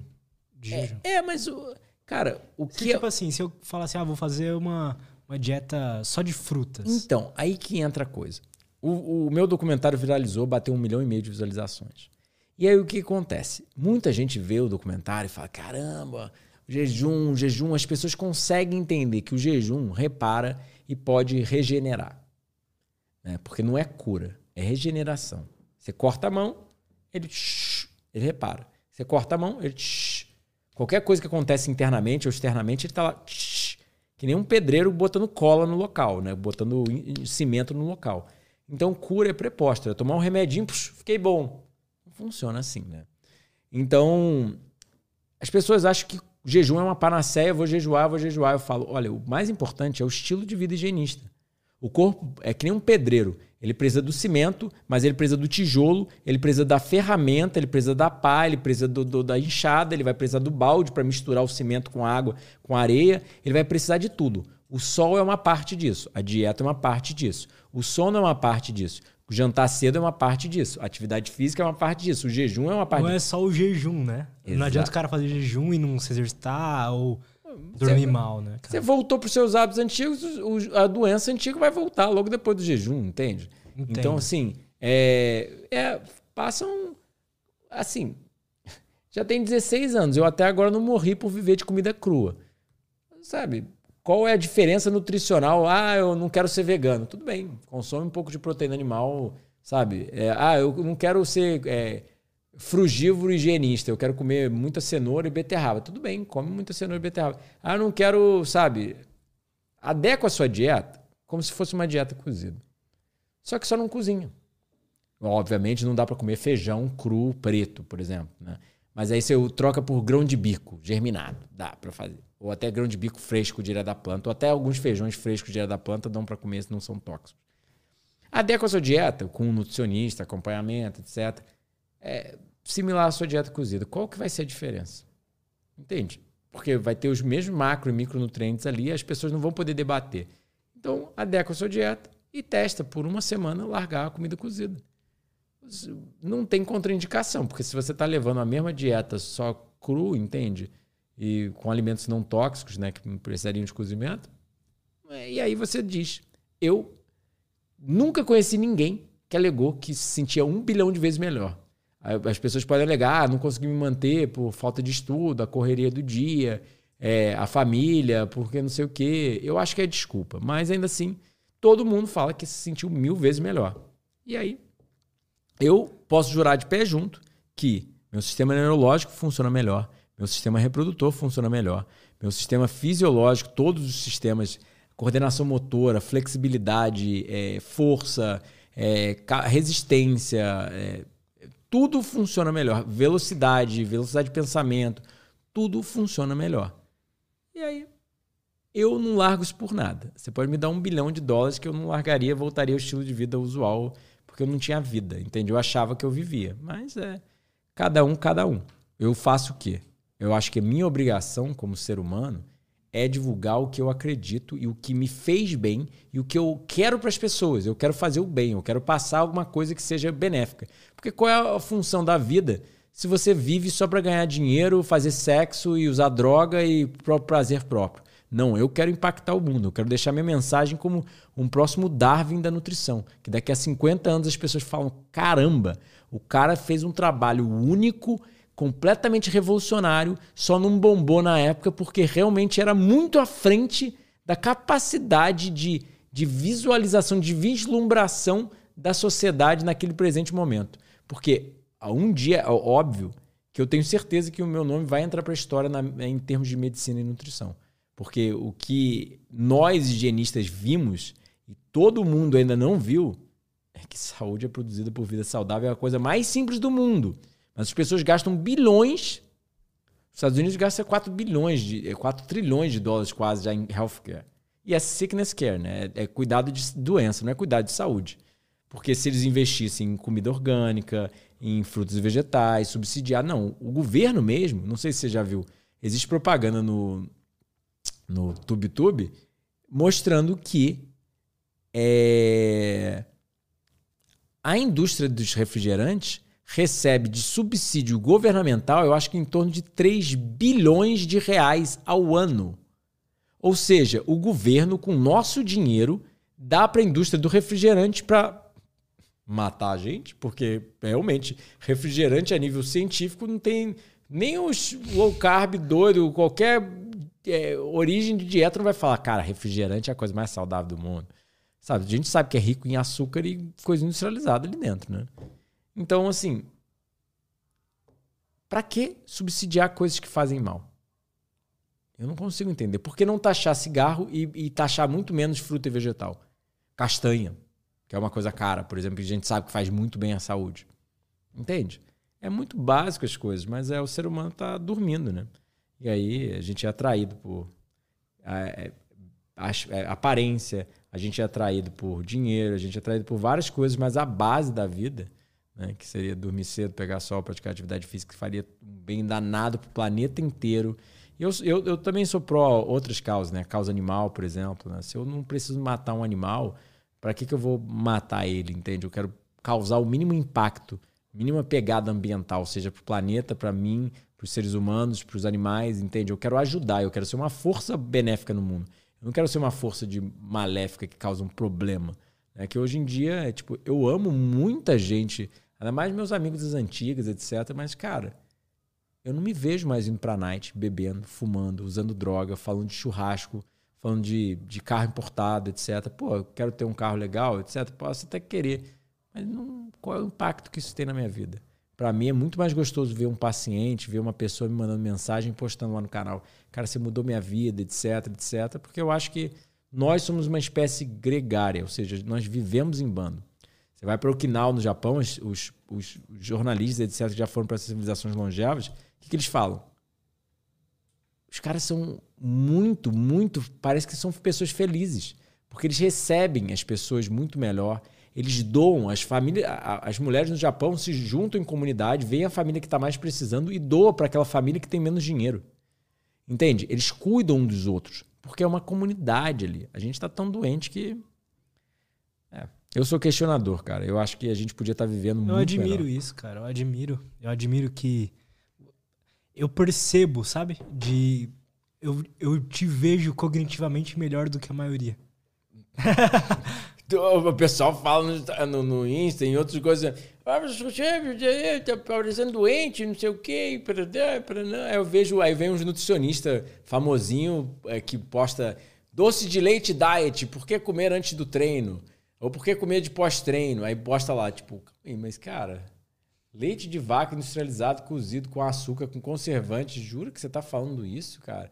Aí posta é, prato de, de comidas com 20 ingredientes diferentes, uma, um refrigerante diet. Aí, tipo, cara, todo chimpanzé come um alimento por vez até estar saciado. Você mistura 20 que nunca conseguimos comer ao longo de toda a evolução humana e você está me falando que isso é uma refeição completa? Entende? É óbvio que a capacidade digestiva vai ser sobrecarregada, você vai vir todo o sangue para o intestino e seu cérebro vai ficar faltando oxigênio e, e, circulação sanguínea, né? Ainda mais uma dieta rica em gordura saturada, colesterol, é, gordura trans, etc. Vai entupir as artérias, vai prejudicar o fluxo sanguíneo e seu cérebro é prejudicado, né? Aí é, ele não consegue raciocinar, né? Aí, mas só que aí olha o magrinho aqui e fala, não, capacidade sempre é romântico. Cara, podemos fazer uma pausa rapidinho, vamos, só pra ir no banheiro vamos. ali. Mete e bronca, dois, três também... minutinhos a gente tá de volta. Eu também vou. Fica à vontade, já voltamos. Estamos de volta, galera. Só lembrar vocês aí para se inscrever no nosso canal, dar like aqui nesse vídeo. E lá no, no canal do Eduardo também, tá aí na descrição. Vão lá, deem uma olhada, com, consumam os conteúdos dele, aprendam mais sobre isso, porque, querendo ou não, é um assunto que provavelmente qualquer pessoa que ouve vai ter um monte de barreira. Assim, não, mas não sei o que, não sei o que, não sei o que lá, mas eu acho que é interessante a gente dar uma olhada nisso porque faz sentido. Te ouvindo falar, te conhecendo melhor agora, para mim tá fazendo bastante sentido, cara. Dúvida, eu tenho mais algumas dúvidas ainda sobre tudo isso, né? Por exemplo, e proteína? Por... Da onde vem? Sabe? Bom, proteína vem primariamente das plantas, né? Porque até o animal carnívoro vai comer a vaca para poder. E a vaca come grama, né? Então você vê que a, a vaca chega até, sei lá, um cavalo tem 500 quilos, eu acho. É, vacas podem chegar até mais de 300 quilos, não sei exatamente, mas é, você vê que eles são bem fortes e eles só comem grama, então é, tem que vir de algum lugar. Então, sim, o primeiro sintetizador da proteína, né, dos aminoácidos no planeta, são as plantas. E aí, o que, que acontece? Os seres humanos são muito é, são criaturas do hábito e criaturas sociais, como eu falei. Lá atrás, quando eles começaram a estudar proteína, o ser humano já estava há 200 anos atrás, 180, 150, que eu acho que foi o Voigt, né? Não me lembro o nome dele, mas eu acho que foi o Voigt. É... Ele já tinha um, um bias, né? uma tendência de falar bem da carne, da proteína, etc., de ser baseado nisso. E aí o que aconteceu? É entra a indústria do lobby americana também, que é baseada na pecuária, né? Então isso tem uma, uma, grande influência. Você vê que a pirâmide alimentar americana é uma balela, né? Hoje em dia já está cada vez mais caindo, etc. Mas é, foi perpetuada por muito tempo coisas erradas. E aí, primeiro parâmetro. Você já viu alguém com deficiência de proteína? Você já viu muita gente morrendo de doença cardiovascular e câncer que mata 70% da população mundial. Uhum. O resto, diabetes, o resto, é, doenças é, respiratórias, etc. Mas você nunca viu ninguém morrendo de deficiência de proteína.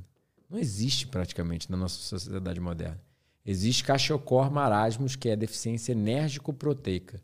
Ou seja, crianças na África que estão consumindo, sei lá, 300 calorias por dia, obviamente sofrem de uma deficiência de proteína também, porque ele não está consumindo. Se ele consumisse o suficiente de qualquer tipo de comida, quase qualquer tipo de alimento, tem o suficiente de proteína.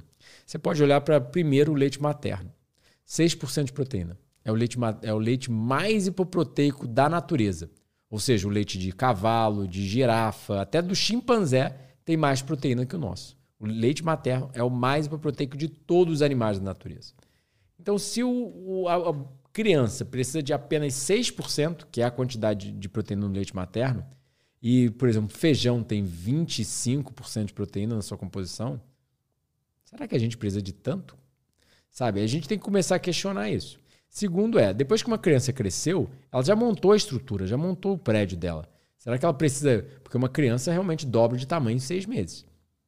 Um, um fisiculturista não dobra de tamanho em seis meses, nem um ano, nem em dez anos, né? Convenhamos, ele ganha um quilo de massa, dois quilos, três quilos, quatro quilos, mas ele não ganha que nem uma criança. Então, assim, a gente tem que fazer vários questionamentos, tá? Mas é, o, o, primeiro de tudo é a gente tem a OMS recomendando 56 gramas de proteína para um homem de 70 quilos. 56, 54. Só que você pega os Papu Highlander da Nova Guiné, negros fortes que vivem na natureza, ou seja, viveram a vida inteira e vivem na natureza.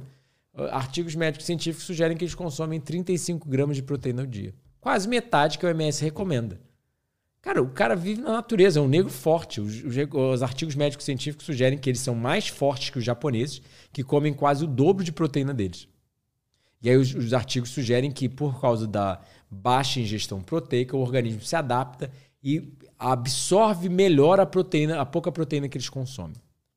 Então, assim, a gente pode olhar para vários critérios. Você pega Okinawa, no Japão, a civilização mais saudável e longeva do mundo, de acordo com a literatura médica e científica, eles consomem apenas 9% de proteína, menos do que eu consumo. Vai falar que eles estão errados? Entende? Eles não têm ciência, não têm nutricionista, não tem nada, só são camponeses vivendo. 70% da dieta deles é batata doce e a batata doce tem 4% de proteína. E muita gente considera as coisas de proteína errada. Tipo, sei lá, uma costela. Pode ter 20% de proteína, o resto é 80% é gordura. Então a gente deveria classificar o nome proteico por alimentos que têm o seu macronutriente primário, a proteína. Porque a gente classifica arroz, por exemplo, como carboidrato, porque 80% das calorias do arroz vem de carboidrato. Então ele é um carboidrato. Aí a gente vai classificar carne ou ovo, que tem 30% de proteína, como um alimento proteico. Só que a maior parte da, da, do, do, macronutriente dele é a gordura, não é o, a proteína. Então, da onde que vem isso? É o lobby da indústria. Entende? Então, assim, a gente Mas tem. Qual o interesse deles nesse sentido? Vender mais proteína. O que, que é proteína? Porque muita gente não sabe que feijão tem proteína. Muita gente não sabe que banana tem proteína. Muita gente que não sabe que batata doce tem proteína. Muita gente não sabe que castanha, brócolis, alface tem proteína. Tudo que está vivo, que é uma célula, né? Que ou seja, não foi refinado, tipo açúcar, que aí açúcar realmente não tem proteína, azeite não tem proteína, mas tudo de alimento na natureza, até uma tâmara, que é o alimento mais doce da natureza, tem proteína. Pouco, mas tem. Só que as nossas necessidades como primatas são poucas, porque nosso tempo de crescimento e desenvolvimento cerebral, na minha opinião, é um dos fatores que levam um maior tempo. Pega uma vaca, vira uma vaca em um ano. Pega um ser humano, vira um ser humano em 18 anos. Ou seja, leva o nosso tempo de gestação e nosso tempo de amadurecimento, de crescimento, é muito maior do que qualquer outro mamífero. Então, vide a baixa ingestão proteica, a baixa necessidade de proteína do ser humano. Porque nós fomos feitos para viver por 120 anos, como a própria história da Bíblia, do Jardim do Éden sugere, e a gente tem civilizações que chegam até os 120 anos, várias pessoas que já chegaram até os 120 anos, a gente sabe que dá. Só que o ser humano não chega lá porque ele se mata antes, com péssimos fatores de estilo de vida. Então, é, nossas ingestão proteica deve ser baixa, porque nossas necessidades proteicas reais e não as mentirosas pela indústria, que aí entra suplemento, entra whey protein, entra todas aquelas coisas que a galera tudo da indústria de suplemento é, sabe, whey protein, creatina, banana, banana, BCA, é tudo aminoácido. Né? Ou seja, é tudo proteína, entre aspas. Né? Pequenos tijolos de construção do, da proteína. Então é, é tudo uma indústria para vender uma coisa que a pessoa não precisa. Você só olha para qualquer civilização primitiva, você olha para um chimpanzé, o bicho levanta cinco vezes mais peso que um ser humano. Nunca tomou suplemento de proteína, nunca tomou anabolizante, nunca tomou. Só que a vida dele depende dele comer comida saudável e depende dele se exercitar todo santo dia. Entende? Então, assim, é... eu nunca morri de uma deficiência proteica até hoje. E a, primariamente, eu almocei, sabe o que eu almocei? Fruta. E um pouquinho de castanha. Comi, sei lá, 12 laranjas, um cacho de uva e duas bananas, eu acho, alguma coisa assim. Empurraram pra gente, então, que proteína é importante? Quer dizer, é, é até certo ponto, pelo que você está dizendo. Né? Sim, né? a gente precisa de proteína. Só que a quantidade fisiológica Entendo. é uma coisa que não tem muito como errar. Ou seja, se você comer brócolis, só brócolis, já tem proteína o suficiente.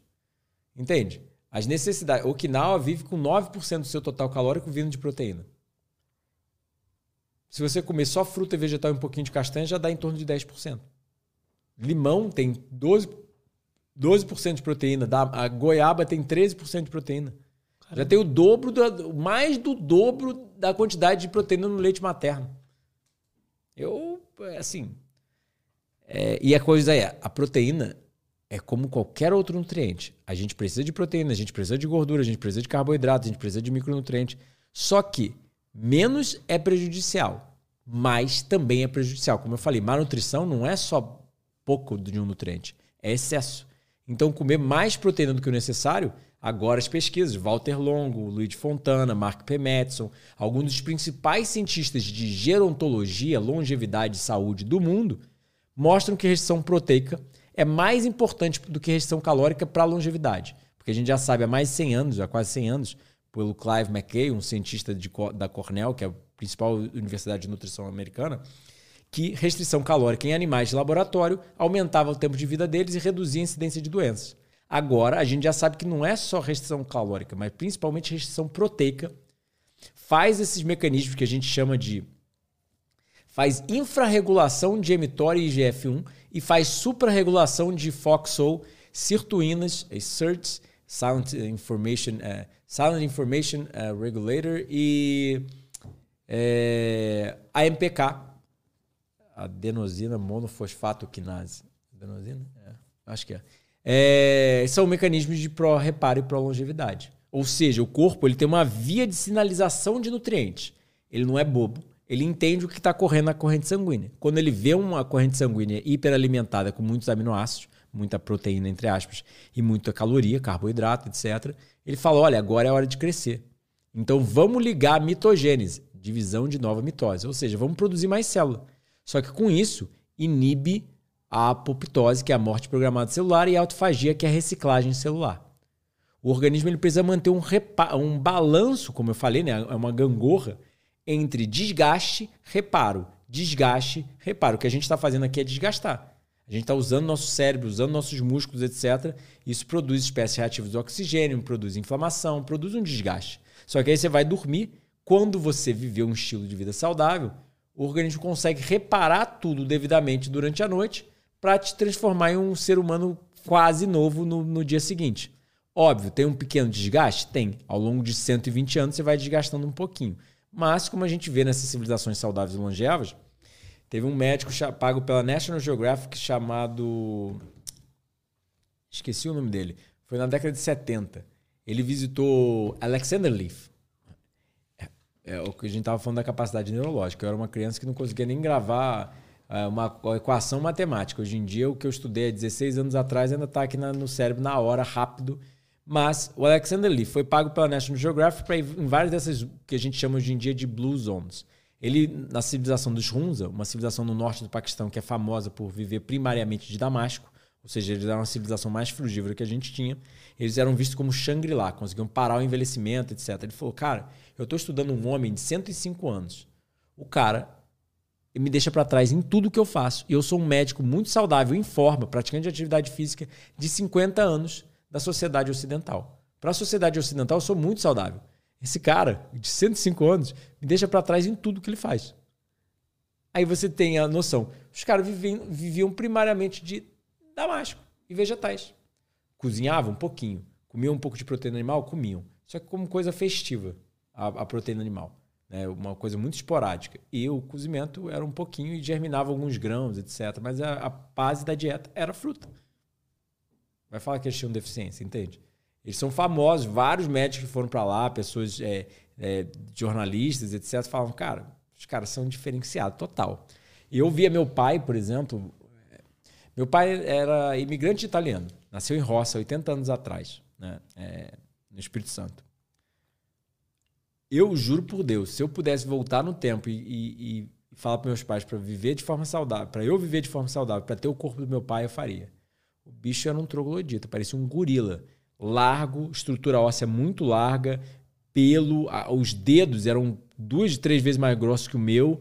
E assim, ele fumava, bebia, gordo, obeso, a gente ia jogar ping-pong, ele puff, me ganhava. Eu falava, caramba, cara, eu sou bom no ping-pong comparado à maior parte dos meus amigos, eu, eu jogo muito bem.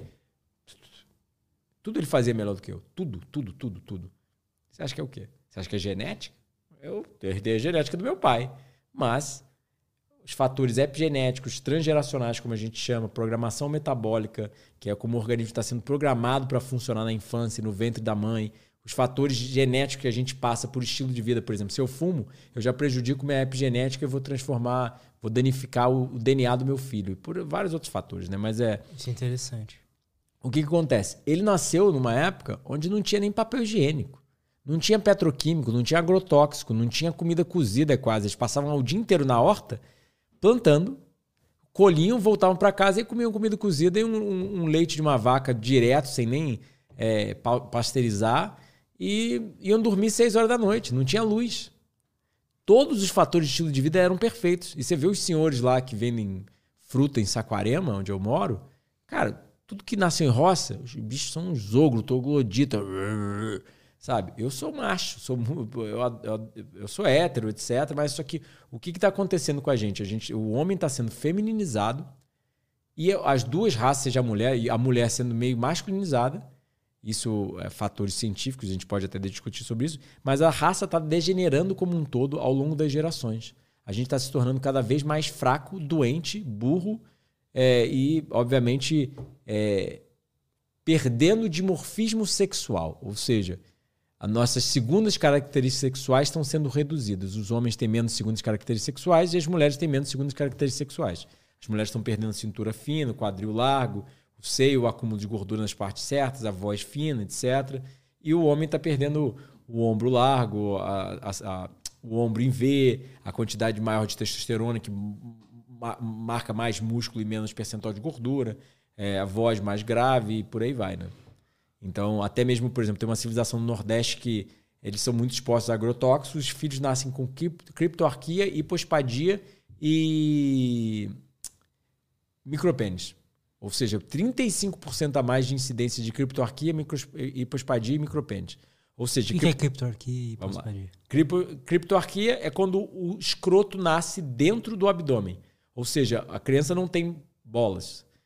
Hipospadia é quando a uretra vem para baixo do, do, do, escroto. Ou seja, é como se fosse a vagina, vem para baixo ao invés de vir para frente. Uhum. Entende? E micropênis é quando o pênis é menos de 10 centímetros. Ou seja, são sinais de femininização porque a gente sabe que esses agrotóxicos são reprotóxicos, ou seja, são toxinas do sistema reprodutor que causam malformação e alteração epigenética transgeracional. Isso pesquisa do Skackelbeck, entre vários outros, já desde a década eu acho que de 80, 70.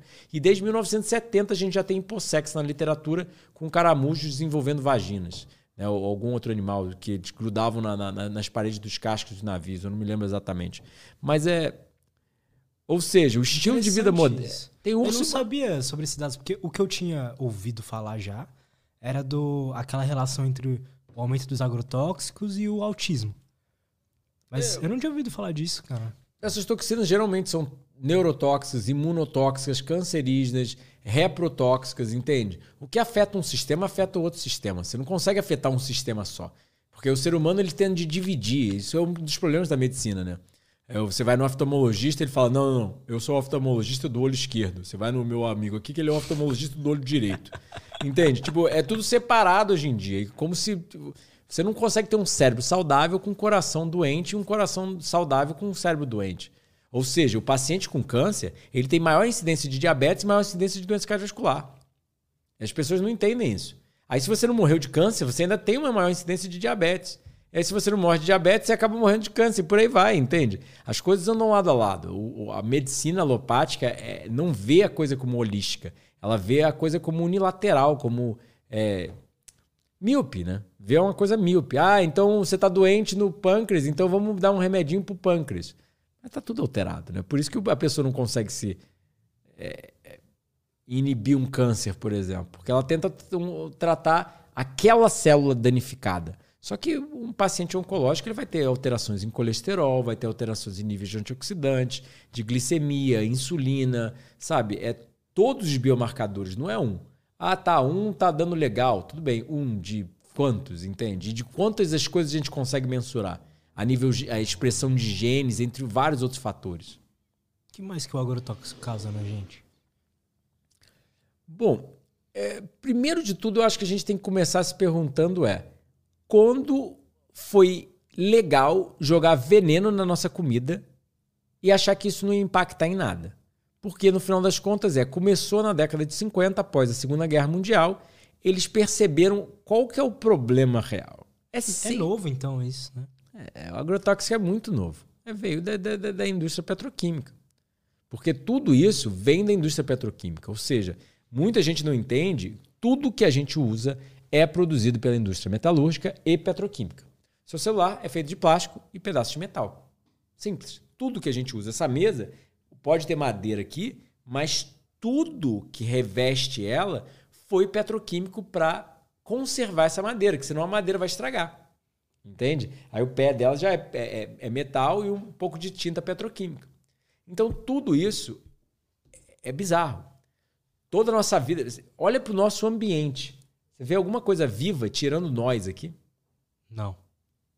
Eu, quando eu estou em Saquarema, tudo que eu tô ao meu redor, tirando meu consultório, etc., minha casa, é vivo. Eu saio, eu vejo milhares de plantas, milhares de tipos de. Não só minhas árvores frutíferas, mas até vários animais. Eu estava voltando para casa passando um gambá, assim, aí passa morcego, passa. A natureza é baseada em biodiversidade. Só que eles perceberam. O que, que eles quiseram? Depois da Segunda Guerra Mundial e o crescimento da, do frigoríficos, etc., da refrigeração, eles falaram: vamos produzir mais proteína animal. Como que a gente produz mais proteína animal? Produzindo mais grão. Porque o grão engorda o animal. Vai engordar uma vaca com grama. Entende? Não é eficiente. Só que quando você dá grão para ela, fizeram um animal herbívoro, ruminante, o maior predador dos mares e dos grãos. Porque só o Brasil produz 200 bilhões de toneladas de soja. Você acha que isso é para vegetarianos? Porque você come soja? Você come soja? Não. Alguém aqui come soja? Não come. Por quê? Para onde que vai essa soja? é para engordar o gado. É para engordar o gado para levar para as hamburguerias. Entende? É para distribuir para o mundo e engordar o gado não só no Brasil e no, no mundo inteiro. Por que a soja? Hiperproteica, hipercalórica, hiperlipídica, rica em gordura, proteína e caloria. E aí o gado engorda muito mais em muito menos tempo comendo soja do que comendo grama. Consegue. É só ver. Eu, frugívoro, mesmo tentando, eu não fico muito grande, não fico muito gordo. Sabe? Por mais que eu tente comer absurdamente, os mecanismos fisiológicos inibem isso. É que nem o gado. Ele vai conseguir engordar muito mais numa dieta não natural a ele. E aí eles dão hormônio sintético, ração, eles processam a soja com conservante, com um monte de coisa petroquímica, e estimulam ela a comer mais do que o necessário a nível neurológico. E aí ela vai comer mais do que o necessário e vai engordar. Só que da onde que vai sair toda essa soja? Natureza precisa de biodiversidade para tudo. Isso aqui é onde a gente vive, cidade grande, é monocultura de ser humano. Ou seja, eu tenho seres humanos, barata e um pouquinho e de rato. mosquito e rato e acabou. e pomba. Não tem muito mais coisa. Só que a natureza ela só trabalha com biodiversidade, ela não trabalha com monocultura. Se você só plantar soja, ou só banana, ou só não sei o quê, por grandes áreas, vem uma praga e mata tudo. Porque o ecossistema precisa ser equilibrado. Cada animal, cada microorganismo, cada vegetal tem um papel ali no ecossistema para fazer um equilíbrio do ecossistema. Só que quando você tenta plantar só uma coisa, não dá certo. Só que aí eles perceberam que se eles jogam agrotóxico, mata esses micro-organismos, mata pesticidas, fungicidas, rodenticidas, herbicidas. Ou seja, os agrotóxicos são literalmente isso, né? Herbicida mata é, ervas. É, fungicidas mata fungos. É, rodenticidas mata ratos. E por aí vai. Mata todos esses é, organismos que vão ser predadores dessas plantas e vão causar a destruição da, do plantio. E aí você consegue ter um, um, um plantio de só uma planta por milhões de hectares. Estou extrapolando. E aí, quando você conseguiu isso, você conseguiu literalmente causar um problema muito grande, porque o solo vai ser degradado. O, a planta vai ter agrotóxico para a gente, para os animais, para o meio ambiente, para tudo que vive. Tem urso e baleia no Ártico nascendo hermafrodita. nascendo com dois sexos. Por causa dos petroquímicos que a gente usa aqui. Eles são lipofílicos, hidrofóbicos, ou seja, eles amam gordura, temem água, viajam para onde forem e não são biodegradáveis. Entende? Então eles se grudam a gente e vão ficar lá por 20 anos. Aí, eu, é, tendo essa atividade. para você, sim. Claro. Aí, tendo essa é, atividade estrogênica e antiandrogênica, ou seja, agem como hormônio feminino e bloqueiam o masculino. Entende? Então, o homem acaba ficando com menos é, testosterona, menos hormônios masculinos, por causa, literalmente, que ela sequestra a célula, ela se gruda ao receptor da célula, um hormônio sintético feminino, e aí causa esses efeitos maléficos que a gente tem visto. É, maior incidência de cânceres, pior, prejuízo na reprodução, ou seja, as pessoas hoje em dia são menos férteis. A gente tem clínica de fertilidade. A mulher antigamente não precisava nem fazer sexo, já estava grávida. Mal tocou, já está grávida. Hoje em dia precisa tentar, tentar, tentar pagar uma clínica de fertilidade, ficar três anos tentando engravidar. Verdade, cara. Entende? Aí o que, que acontece? Eles perceberam. Vamos fazer monocultura e usar agrotóxico para matar tudo e não ter prejuízo na, na, na produção da, do plantio. Aí a coisa sobrevive, mas sobrevive por curto período de tempo. Porque envenenar o sistema e prejudicar o solo nunca é o, a solução, entende? E aí. Daí que veio o agrotóxico e daí que a gente tem que entender como combater ele. Porque realmente a agricultura orgânica hoje em dia, quem vive de orgânico, ainda mais sendo frugívoro, tem que ser milionário. É, é caro. E eu, eu, eu fico chateado por isso. Não estou falando mal dos agricultores orgânicos, não. É por causa da falta de subsídio governamental, entre vários outros fatores. Porque, não sei se você sabe, se você quer produzir carne, bife, soja no Brasil, você ganha subsídio. Ou seja, o governo vai te dar um milhão ali para ir plantar. Entende? Mas como, quando a gente sabe a nível científico que fruta e vegetal previne diabetes, doença cardiovascular, câncer, pananã, pananã, pananã, pananã, se a gente reduzisse todas essas doenças, o investimento em hospitais, remédios, tratamentos, etc., a gente transforma a população doente e depois usa nossos impostos para. A gente transforma a população doente com os nossos impostos, né, subsidiando comida industrializada e, e, e proteína animal, e depois gasta mais dos nossos impostos tentando tratar as doenças que são fatores de estilo de vida, não é falta de remédio, não é falta de cirurgia. É falta de sol, de atividade física, de comida orgânica, de comida das plantas e por aí vai. Entende? É aí que entra o problema do agrotóxico. Quer reduzir agrotóxico? Consome menos industrializado e menos proteína animal. Que aí você paga a fruta e vegetal, você manda uma mensagem para o governo investir mais nessa área, para os próprios produtores de, de fruta e vegetal investirem mais nessa área e ter menos agrotóxico, porque eu lá em casa, minhas bananas crescem. Nunca joguei agrotóxico, nascem umas bananas desse tamanho. Enorme. Um cacho de 20, 30 quilos, eu, mais de 35 quilos eu não consigo nem carregar direito com os dois braços, porque fica meio instável. Entende? Então, assim, é muito simples a coisa. O agrotóxico ele não só causa prejuízos à nossa saúde, como sendo cancerígenos, é, reprotóxicos, imunotóxicos, problemas neurológicos, entre vários outros cientificamente comprovados. Mas, e são, tem DDT no sangue de americano até hoje. Um dos primeiros agrotóxicos banidos, eu acho que na década de 80 nos Estados Unidos, ele ainda é encontrado no sangue de americanos até hoje. Caralho. Exatamente. E qual é o problema? É, muita gente não sabe, mas 93% da contaminação dos POPs, poluentes orgânicos persistentes, dos agrotóxicos de outros toxinas ambientais, ou seja, do nosso perfume, do microplástico da água, entre várias outras, coisas, várias outras questões, vem para um americano através de carne, queijo, leite e ovos. Não vem da fruta, do vegetal ou do meio ambiente. Ou seja, 7% que as pessoas são contaminadas vem da, da comida das plantas. Porque todo mundo acha, ah, não, eu vou comer menos fruta e vegetal porque não é orgânico, aí senão eu vou me intoxicar, então eu vou comer mais carne. Errado. A vaca come soja sprayada com Roundup da Monsanto. Ou seja, a soja foi feita uma transgenia nela para aguentar mais o agrotóxico da Monsanto, que é o, o Roundup, que é o queima, mata o herbicida, né? Mata, sei lá qual é o nome dele. E aí o que acontece? Ela causa bioacumulação e depois biomagnificação na cadeia trófica. A vaca vai comer é, soja com agrotóxico por 10 anos, 20, é, sei lá, o tempo de vida dela só é 4 anos. Né? Eles matam ela depois de 4 anos porque ela não consegue mais produzir leite na quantidade adequada. Ao invés dela viver, sei lá, 15 ou 20 como ela deveria viver, depois que ela não é mais útil, ela é degolada, decepada e cortada em partes, congelada, limpa e levada para virar bife na, na, na prateleira na casa das pessoas, sendo que a gente sabe que só queimar a vaca, por exemplo, como churrasco, produz aminas heterocíclicos e hidrocarbonetos policíclicos aromáticos, que são fatores cancerígenos. Como o próprio INCA sugere que mais de 80 gramas de carne ao dia, cinco vezes na semana, pode aumentar a incidência de câncer, no site deles, um oncologista, por exemplo, da minha tia, que morreu de câncer, né? Não foi tanto de câncer, mas obviamente depois do câncer começou a degringolar tudo.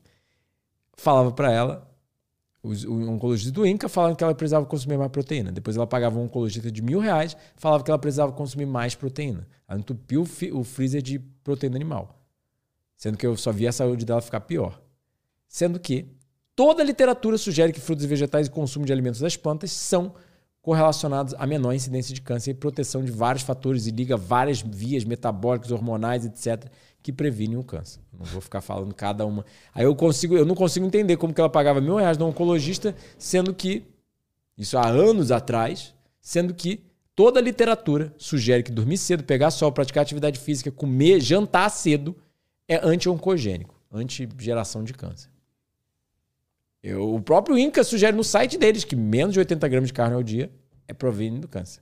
Mas você tem que comer muita proteína porque o câncer é uma doença hipercatabólica. Cadê a, a, não estamos lendo a literatura. É óbvio, como você falou. Os profissionais da área de saúde atendem os pacientes sem se atualizar com o que é de mais recente na literatura médica científica, porque a gente na faculdade, em muitos dos locais por aí, não estão sendo atualizados devidamente com o que está saindo nos jornais médicos científicos de maior alto fator de impacto recentemente. Né? E é isso que é o meu trabalho. Eu acho que eu consigo ver as tendências muito antes e consigo trazer para o público traduzindo. Eu já fui professor de inglês, eu falo muito bem inglês, traduzindo é, os jornais médicos científicos e transformando também isso numa questão de mídia social. Porque uhum. alguns profissionais trazem um conhecimento bom, né? mas é, poucos profissionais, por exemplo, da área plant-based, têm um impacto em mídias sociais devido, entende? E eu, no final das contas, eu eu não só estudo a área de didática científica, como eu estudo um pouco marketing digital para levar isso para as massas. Porque não adianta eu fazer um vídeo excelente, né? Soltar ele e não, não viralizar. Total. Ninguém vai saber. Total. Cara, você acha que existe relação entre indústria farmacêutica e alimentícia? Sim. Não sei se você já viu o Other Health, etc. Você vê que. Não. É, porque hoje em dia você vai para são não são mais empresas de uma área, né? São empresas de, tipo, uma empresa farmacêutica é dona da empresa alimentícia. E por aí vai. E no final das contas é é show me the money, né? Me, me mostra onde está o dinheiro. Tudo é. Você já viu comercial de brócolis? De banana? Quais são os comerciais? É comercial para é digestivo, comercial para remédio, comercial para lasanha, é, de, de micro-ondas, é comercial para carne, é comercial porque dá dinheiro. Banana não dá dinheiro, brócolis não dá dinheiro, ninguém fala. O pessoal falou, não sei se você viu a polêmica da Mayra Card, por exemplo. Eu brinquei na época, tipo, porque a Mayra Card é uma seguidora minha. Ela fez um jejum de sete dias à base de água, foi uma polêmica danada, a gente saiu um monte de lugar. E aí falaram que elas estavam incentivando compulsão alimentar por causa da, do jejum dela de sete dias. Que ela pediu, obviamente, a gente fez live juntos, ela pediu, sabe, dicas minhas, ela leu meu livro, ela se inspirou em mim, porque eu sou o único que fala de jejum à base de água. Muitos desses médicos low carb falam de jejum intermitente hoje em dia, sendo que eu comecei jejum intermitente há 16 anos atrás, né? E comecei a praticar jejuns longos há 16 anos atrás também. É, tenho um único livro didático científico, até onde eu sei, no Brasil, publicado por um brasileiro, é, sabe, no assunto. Tem os documentários, faço jejuns longos, fui a única pessoa que já jejuou publicamente a base de 40 dias, sabe, sendo da área de saúde. É, tem um amigo meu também que é biólogo, que fez ele, mas ele não, não botou tão publicamente. Mas é, aí o que acontece? A Maíra Card fez esse jejum, todo mundo ficou compulsão alimentar, vai, vai, vai estimular a compulsão alimentar, estimular a compulsão alimentar. Eu não vou falar sobre jejum e compulsão alimentar porque realmente a gente ainda não tem tantos dados clínicos. Entretanto, você já viu alguém tendo compulsão alimentar com brócolis? Com morango? Falando eu sou morangólatra, eu sou brocólatra? Não existe. As pessoas têm compulsão alimentar com o quê? Com industrializado. Verdade. Quem, quem, dorme tarde. Todos os meus pacientes falam, ah, eu tenho compulsão à noite. Claro, crono de erupção. Você fica com a luz ligada até meia-noite, você acha que o quê? O seu cérebro acha que aquilo ali é um sol, é um dia. Entende? Está durante o dia. Ele não, ele não desligou os mecanismos de sono, é, ele não desligou os mecanismos de funcionalidade, expressão de genes, metabolismo, hormônios. Entende? Ele está achando que é dia. Porque essa luz azul, ó, os, é, os luxes, né? a quantidade de luz que é, é como se fosse um sol. Não é uma vela ou cair do sol. É o sol lá no meio-dia, lá em cima. Né? Então aí você causa realmente mecanismos saciedade, fome são alterados, né? como grelina, leptina e por aí vai. São hormônios da fome da saciedade. Aí a pessoa tem uma compulsão alimentar. E aí que a gente vai vendo que é o que eu sempre falo. Doenças são uma falta de natureza, é uma falta de fruta e vegetal, é uma falta de, sabe, sono, é uma falta de atividade física, é uma falta de. Geralmente é uma falta de todos eles juntos, né? Mas. Tem um, um vídeo no seu canal, eu não cheguei a assistir, mas o título era Doenças Não Existem. Eu não. Assim, eu fui a criança mais doente que você pode conhecer. Eu era muito doente, muito, muito errado em muita coisa. Tem 16 anos que eu não tenho doença. Ou seja, não tenho um espirro sequer, não tenho uma dor de cabeça, não tenho uma dor de garganta, não tenho nada. As únicas coisas que eu realmente tive foi quando, sei lá, no terceiro ano eu tentei ficar bonito para uma namorada, comecei a me entupir de trigo germinado, entre várias outras coisas. Tentei, sabe, botar muita comida para dentro assim e, e coisas que não são tão fisiológicas a nós.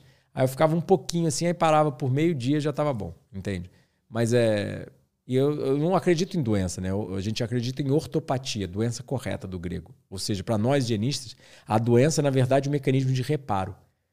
E aí, por exemplo, tosse é um meio de desobstrução da garganta. Muco é um meio de transporte. Ele produz o muco dentro do pulmão para jogar para fora, para jogar um, um, alergeno, uma coisa que está de errado, uma, uma certa toxina para fora, que ele não quer ali. Diarreia, vômito. Você comeu alguma coisa estragada, ele psh, ó, bota para fora. Não quero assimilar isso. Isso não vai passar pelo meu sistema gastrointestinal. Ou seja, porque a gente tem as, as microvilosidades. Né? O intestino é mais ou menos assim. A gente tem hoje em dia até a síndrome do intestino permeável. O intestino vai ficando mais vazado porque a microbiota, vários fatores vão tendo dano e ele não consegue selecionar só o que ele quer passar. E aí passa coisas erradas para o sangue, para dentro do, do seu organismo. Porque enquanto ainda está no intestino, está fora do corpo. Muita gente não entende, né? Bota uma moeda com uma, uma, uma corda até lá embaixo, ainda está fora do seu corpo. Por mais que esteja dentro do seu corpo, ainda está fora. Só o que passa pelo intestino para a circulação sanguínea, pelo fígado, etc., vai realmente estar tá dentro do corpo. Então ele é muito seletivo, ele é muito inteligente com o que ele quer passar ou não. Só que quando ele está mais espaçado, passa qualquer coisa, né? Exatamente. Exatamente. Então, assim, eu nunca mais tive nenhum tipo de problema em 16 anos, tirando uma deficiência de B12 que realmente eu tive que reconsiderar e ver que B12 é um nutriente que precisa ou ser suplementado com alguns outros nutrientes, talvez, ou realmente ter um mínimo de consumo de proteína animal, como Okinawa, essas civilizações mais saudáveis e longevas do mundo, consomem um pouquinho de proteína animal. Não sabem o que é veganismo, dieta plant-based, não sabem o que é nada disso. Mas eles têm a dieta primariamente baseada em plantas e de vez em quando comem um pouquinho de um, de um bicho morto. Cara, é. você já viu um, uns caras que comem fígado cru? O, tipo o Liver King, tipo por Liver exemplo. King. Pô, loucura. É, mas é bombado, né? Se convenhamos. Ninguém chega daqui. Não, Qualquer não, um ele, já- ele fala que é natural, mas ele não é. Essa é a questão. Qualquer um. Pergunta pra qualquer fisiculturista se o cara não é natural. Exato. Todo mundo sabe que aquilo dali é anabolizante. Eu já malhei comendo muita proteína animal, arroz e feijão, um pouco antes de começar a dieta. Você fica grande depois de um ano malhando e comendo normal, né? Muita proteína. Você fica forte, mas é, é uma quantidade fisiológica. Aquilo dali é suprafisiológico. Não Mas como. assim, o que, que você acha de, por exemplo, carne crua? Então, é, o que, que acontece? Eu, na verdade, o mundo vegano não gosta de ouvir isso, mas é. E óbvio, tem estudos que até podem contrariar um pouco, mas é porque carnes plant-based, às vezes em estudos, saem melhor a nível de saúde do que muita carne. Ô, louco. É. Mesmo sendo industrializado? mesmo sendo industrializado. Mas o que, que acontece? Eu acho que as pessoas antigamente viviam bastante, mesmo tendo algum consumo de proteína animal, e elas não tinham muito. Meu pai, por exemplo, falava que eles matavam um porco por mês para a família inteira, porque não era fácil você ficar alimentando o porco, doando maior tempo para plantar o grão, para colher o grão, para alimentar o porco. O porco vai comer 10 vezes mais do que ele vai produzir de carne. Entende? Não funciona muito. É muito in- in- é, incoerente essa matemática, né? Então as pessoas comiam sempre um pouco de proteína animal ao longo da- dos últimos talvez 10 mil anos, 100 mil anos. Talvez realmente antes disso não tinha nenhum consumo de proteína animal. Não dá para alegar 100%, mas eu acho que era mais negligenciável antigamente, antes da história, né? Na pré-história. Mas ainda assim, é, quanto mais natural é o, o, o alimento, ou seja, carne realmente é um alimento natural de animais carnívoros, animais que andam em quatro patas, possuem garras, é, garras, rabo, sabe, a mandíbula protuberante. Então, realmente não é natural a nós. Mas melhor a carne crua do que a cozida, na minha humilde opinião. Sim, aí você vai ter questões de salmonela, etc, etc, etc. Eu não estou recomendando isso. Entretanto, eu sou convicto que, sabe, tipo, os Maasai comem carne crua. Né? Uma tribo, os esquimós viviam de carne crua. Eu acho que seria mais saudável por causa das toxinas do cozimento e da perda nutricional. Entretanto, como eu falei, nós somos animais feitos para, primariamente, pelo menos, ou talvez exclusivamente, plantas. Tem a questão da B12 e realmente é um problema para vegetarianos, veganos e qualquer pessoa. Até onívoros hoje em dia sofrem de deficiência de B12. E o gado hoje em dia é extremamente suplementado com B12. Então a pessoa não está nem comendo a B12 do próprio gado em si que ele deveria produzir no sistema gastrointestinal dele, mas está comendo o- animal suplementado. Então já é todo mundo sintético a nível de B12, né? Mas é, entre vários outros suplementos que eles tomam, né? É, até cálcio a vaca toma e por aí vai. É muito suplemento. Mas é. Então, assim, o que a gente sabe é a gente foi feito primariamente para planta. Talvez exclusivamente para planta. Mas, realmente, a longo prazo, se a pessoa não se preocupa com alguns nutrientes numa dieta vegana, ela pode ficar deficiente sim. Mas eu acho que um pouco de proteína animal é menos prejudicial, na minha humilde opinião, sem embasar com estudos, do que todos esses alimentos industrializados veganos que as pessoas consomem hoje em dia. Porque é hambúrguer do futuro, sabe? Todos esses, eu não vou nem falar os nomes, são todos esses alimentos industrializados, na minha opinião, é, é lixo industrial. Eu não consumiria, não recomendo a nenhum paciente, é a única coisa que eu peço para ele. Eu, eu, eu, me preocupo mais de ele estar comendo muito industrializado do que ele não tá é, do que ele comer um pouco de proteína animal e comer pouca quantidade de frutos e vegetais. O que eu falo para meu paciente é: o primeiro é começa a aumentar o seu consumo de frutos e vegetais, corta industrializado e reduz proteína animal, que eu acho que são um dos principais fatores para saúde, longevidade e boa nutrição. Legal, cara. Cara, podemos ler umas perguntas da galera? Claro, deve. Deixa só o Du voltar ali. Mas antes, é... por que, que é tão ruim cozinhar, cara? A comida. O que que faz isso ser ruim? Vamos lá.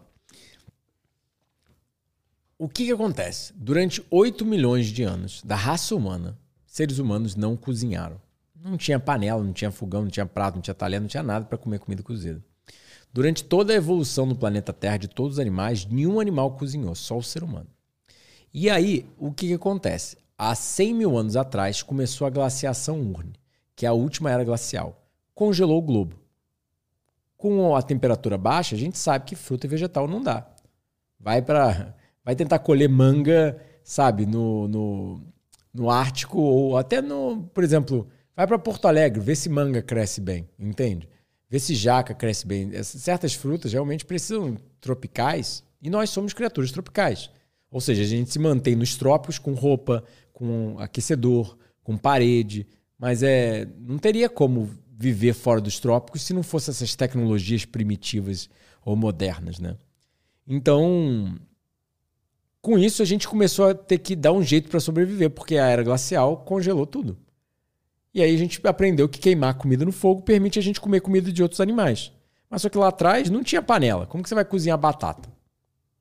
Hum. Entende? Não tinha muita coisa. Não era tão fácil assim se chegar no, no, no solo de uma floresta e começar a cozinhar os predadores vão vir. Um leão, você vai estar tá lá cozinhando, queimando uma batata doce no fogo por meia hora, sem panela, né? E para você comer aquilo depois de quente, sabe? É muito ineficiente a coisa. Então a comida cozida realmente é muito recente de certa forma. Por mais que o ser humano tenha começado a cozinhar alguma coisa lá atrás, foi ainda muito pouco. A maior parte ainda consumia alimento. O que dava para comer cru, a gente comia cru. É mais fácil pegar uma banana da árvore e comer do que cozinhar, flambar, jogar um açúcar, um azeite, sabe?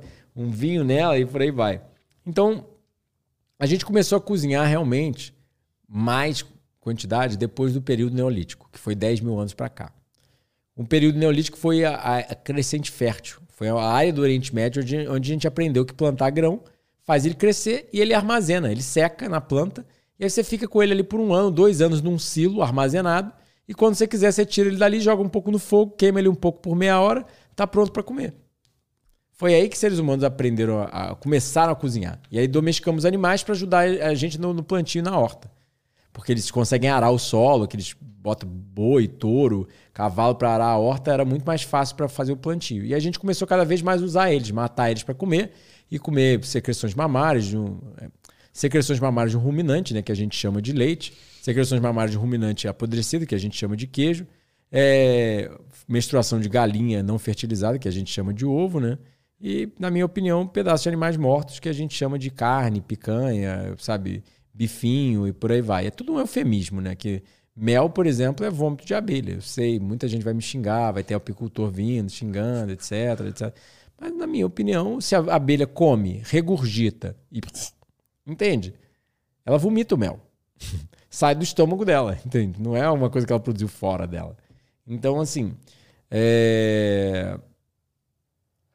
eu acho mais prazeroso banana do que, sabe, queimar um bicho no fogo, matar ele, você vê ele morrendo, etc. É, é muito... morrendo é foda. Uma coisa é, é você comer é... carne. Um monte desses paleios fala, não, mas eu mataria na selva. Quero ver na mão, porque não é com ferramenta, não. É você chegar num coelho, meu irmão pá, pá, sair socando uma vaca, sair socando ela e mordendo a dentar, sabe, tirando a carne dela. Aí sim eu vou falar que você é um carnívoro. Aí sim eu vou falar que você é um low carb, é liver king da vida, entende? Porque depois que você pegou ali cozidinho, limpinho, com salzinho, etc. É... Bom, é, instintos, né? Neurocircuitos e por aí vai. Mas é. Então, aí o que, que acontece? Aí, seres humanos não perceberam que cozinhar era maléfico e, para piorar, a gente cozinha alimentos não adaptados à nossa espécie. Frutos e vegetais evoluíram conosco ao longo de milhões de anos. Então, por exemplo, a gente tem enzimas, é todo um maquinário para processar esses alimentos, para achar eles. Anatomia, fisiologia e bioquímica humana é toda virada para o consumo de frutos e vegetais. Só que aí, aí que vem o perigo, aí que vem o problema. O que, que aconteceu? Não é só o cozimento é comer batata, arroz, feijão, vaca, que é o problema. Porque a, a proporção de macro e micronutrientes, a, a, capacidade enzimática da gente metabolizar, de é, digerir, de metabolizar esses alimentos, de, sabe? Tudo é virado ao longo de milhões de anos de evolução para as frutas e vegetais e oleaginosas, primariamente. Como se o corpo humano fosse quase que exclusivamente, não exclusivamente, mas quase exclusivamente para isso. E aí veio Maillard. Há 100 anos atrás, um cientista médico provou que cozinhar formava as toxinas da reação de Maillard, substâncias tóxicas que não estavam presentes antes do cozimento. E a gente já encontra, por exemplo, os AIDS, os subprodutos da glicação avançada, são encontrados em doenças neurológicas, são encontrados em tecidos cancerígenos, são encontrados em doenças cardiovasculares, são encontrados em diabetes, são encontrados em problemas ósseos, são encontrados em problemas com colágeno, é, são gerontotoxinas, toxinas do envelhecimento e por aí vai. Entende? Então, assim, é um problema? É. As pessoas estão cientes? Não. Mesmo os profissionais da área de saúde acham que os PRMs, os produtos da reação de Maillard, essas toxinas do cozimento, não fazem muita diferença, mas estão datados na literatura.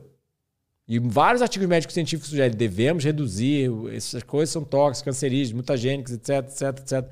Mas ninguém acha. Todo mundo, mesmo no meu meio, mais plant-based, natural, etc., eu sou radical, eu sou louco, que não, não, não acredita em suplemento, que é, e eu, se eu recomendar suplemento eu ganharia dinheiro, né? Porque eu recomendaria a farmácia que a pessoa compra o suplemento, mas eu não recomendo, entende? Eu não, é tipo assim, tudo bem, uma B12 para um vegano, ou alguns casos sim, mas é, é ainda assim, eu não é, uma B12 para um paciente deficiente de B12, não, não é que eu seja 100% contra, mas eu tento 99% das vezes é, é, 90% é, das vezes é minimizar ao máximo os suplementos. Entendi. Mas é, o meu meio me vê como radical e acha que faz piada. Mesmo você bota um monte de artigo médico científico, às vezes eles postam um artigo médico científico implicando os PRMs com doenças e eles acham que é piada comer comida crua, é só da minha cabeça. Só que todo mundo que testa se sente mil vezes melhor. Aí o cozimento não só forma toxinas, como causa perda de nutrientes, como permite você consumir alimentos que nunca entrariam no corpo humano naturalmente. Dá para comer batata, arroz, feijão ou vaca? Só cozinhando e jogando sal. Não é verdade? É a minha humilde opinião. Manda ver. Legal, cara. Não, é, eu, a minha cabeça tá abrindo aqui, porque, como eu falei, é um assunto que cria-se várias barreiras, né? Mas a todo modo, é algo interessante, cara. Demais a, mesmo. Muito a, legal. Cara. A embriaguez do álcool é um sinal de toxicidade, é um sinal de envenenamento. Entende? A, a, a sensação que as pessoas têm depois de um restaurante japonês, chinês, com todo aquele shoyu, todo aquele açúcar e sal que leva. Porque muita gente não sabe que no, no shoyu leva açúcar e sal e glutamato. No, no arroz do sushi leva açúcar e sal e glutamato. E já é um alimento seco, né? E o peixe também tem baixa quantidade de água, etc. As pessoas saem morrendo de sede. Eu sei porque eu adorava restaurante japonês. Você sai morrendo de sede. Isso é sinal de envenenamento, na minha opinião. Né? Porque a pessoa está louca por água. E qualquer animal na natureza, quando ele fica louco por água, é porque ele foi envenenado. Ele tenta diluir a toxicidade do sangue com água. Né?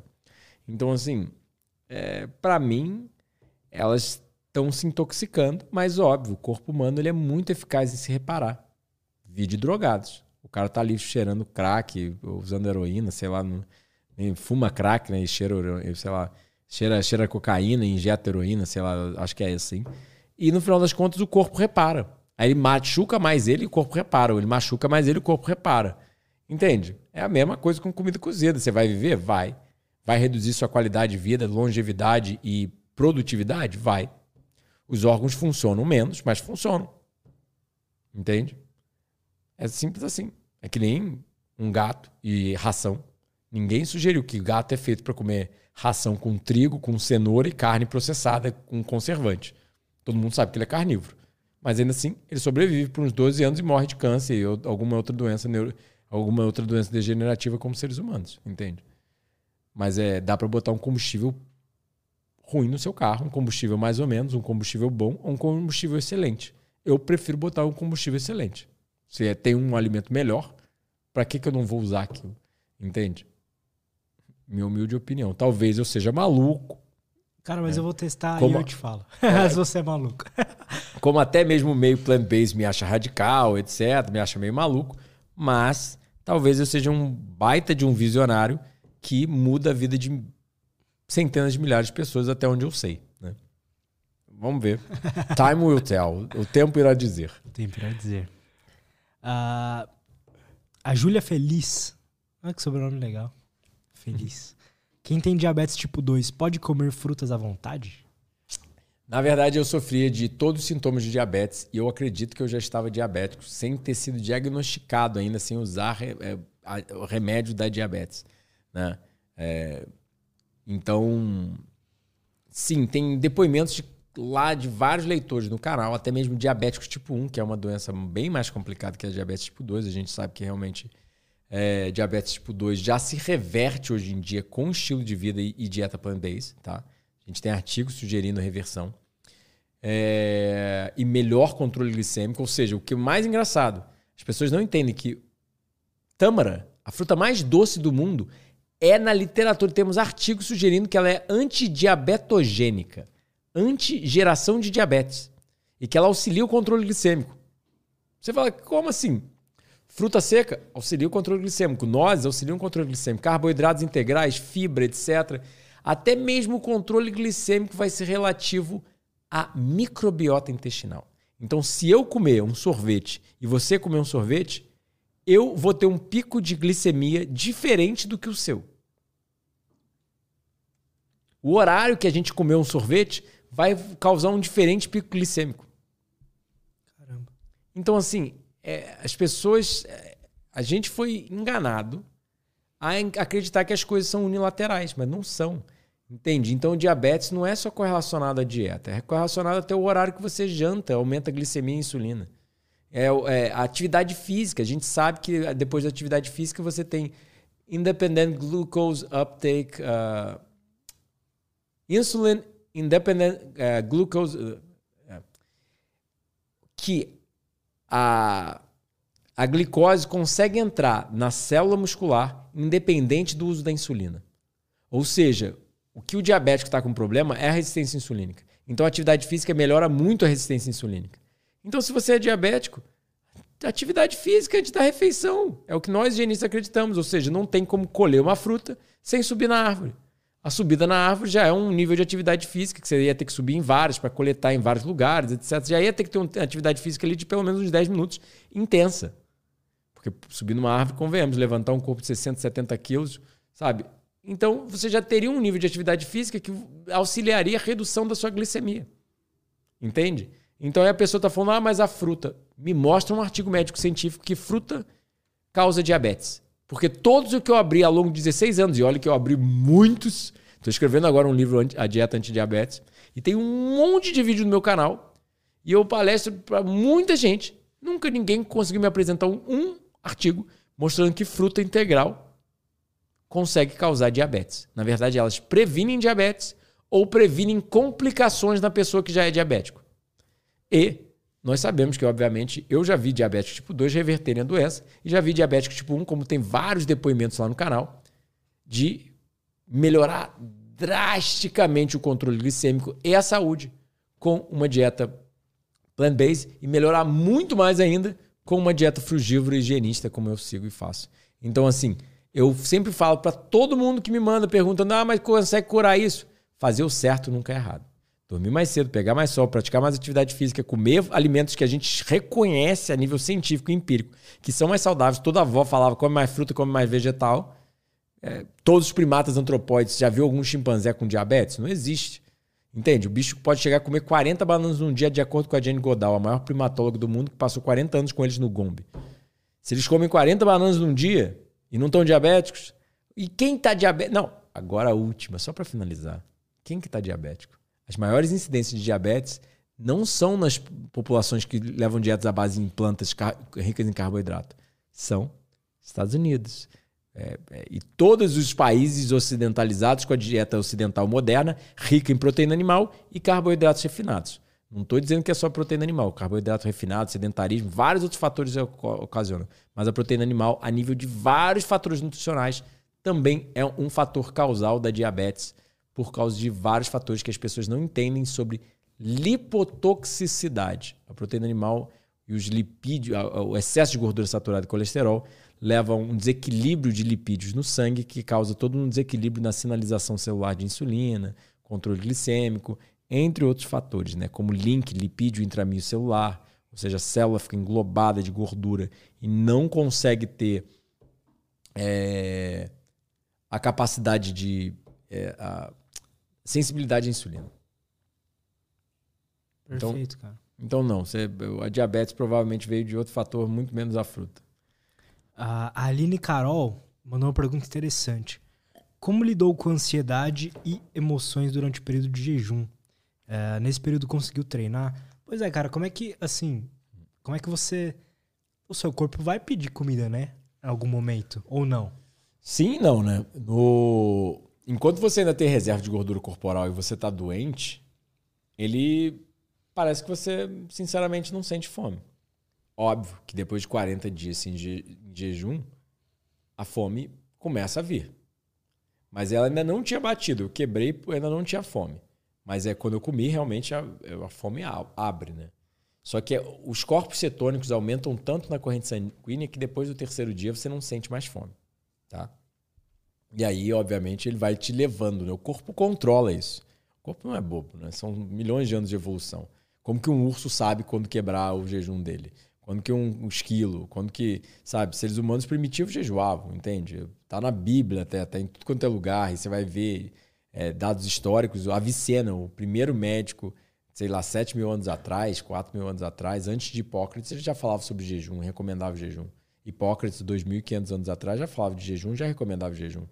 Né? Então, assim, é... eu não treinava, porque treino, jejuar é sinônimo de descansar.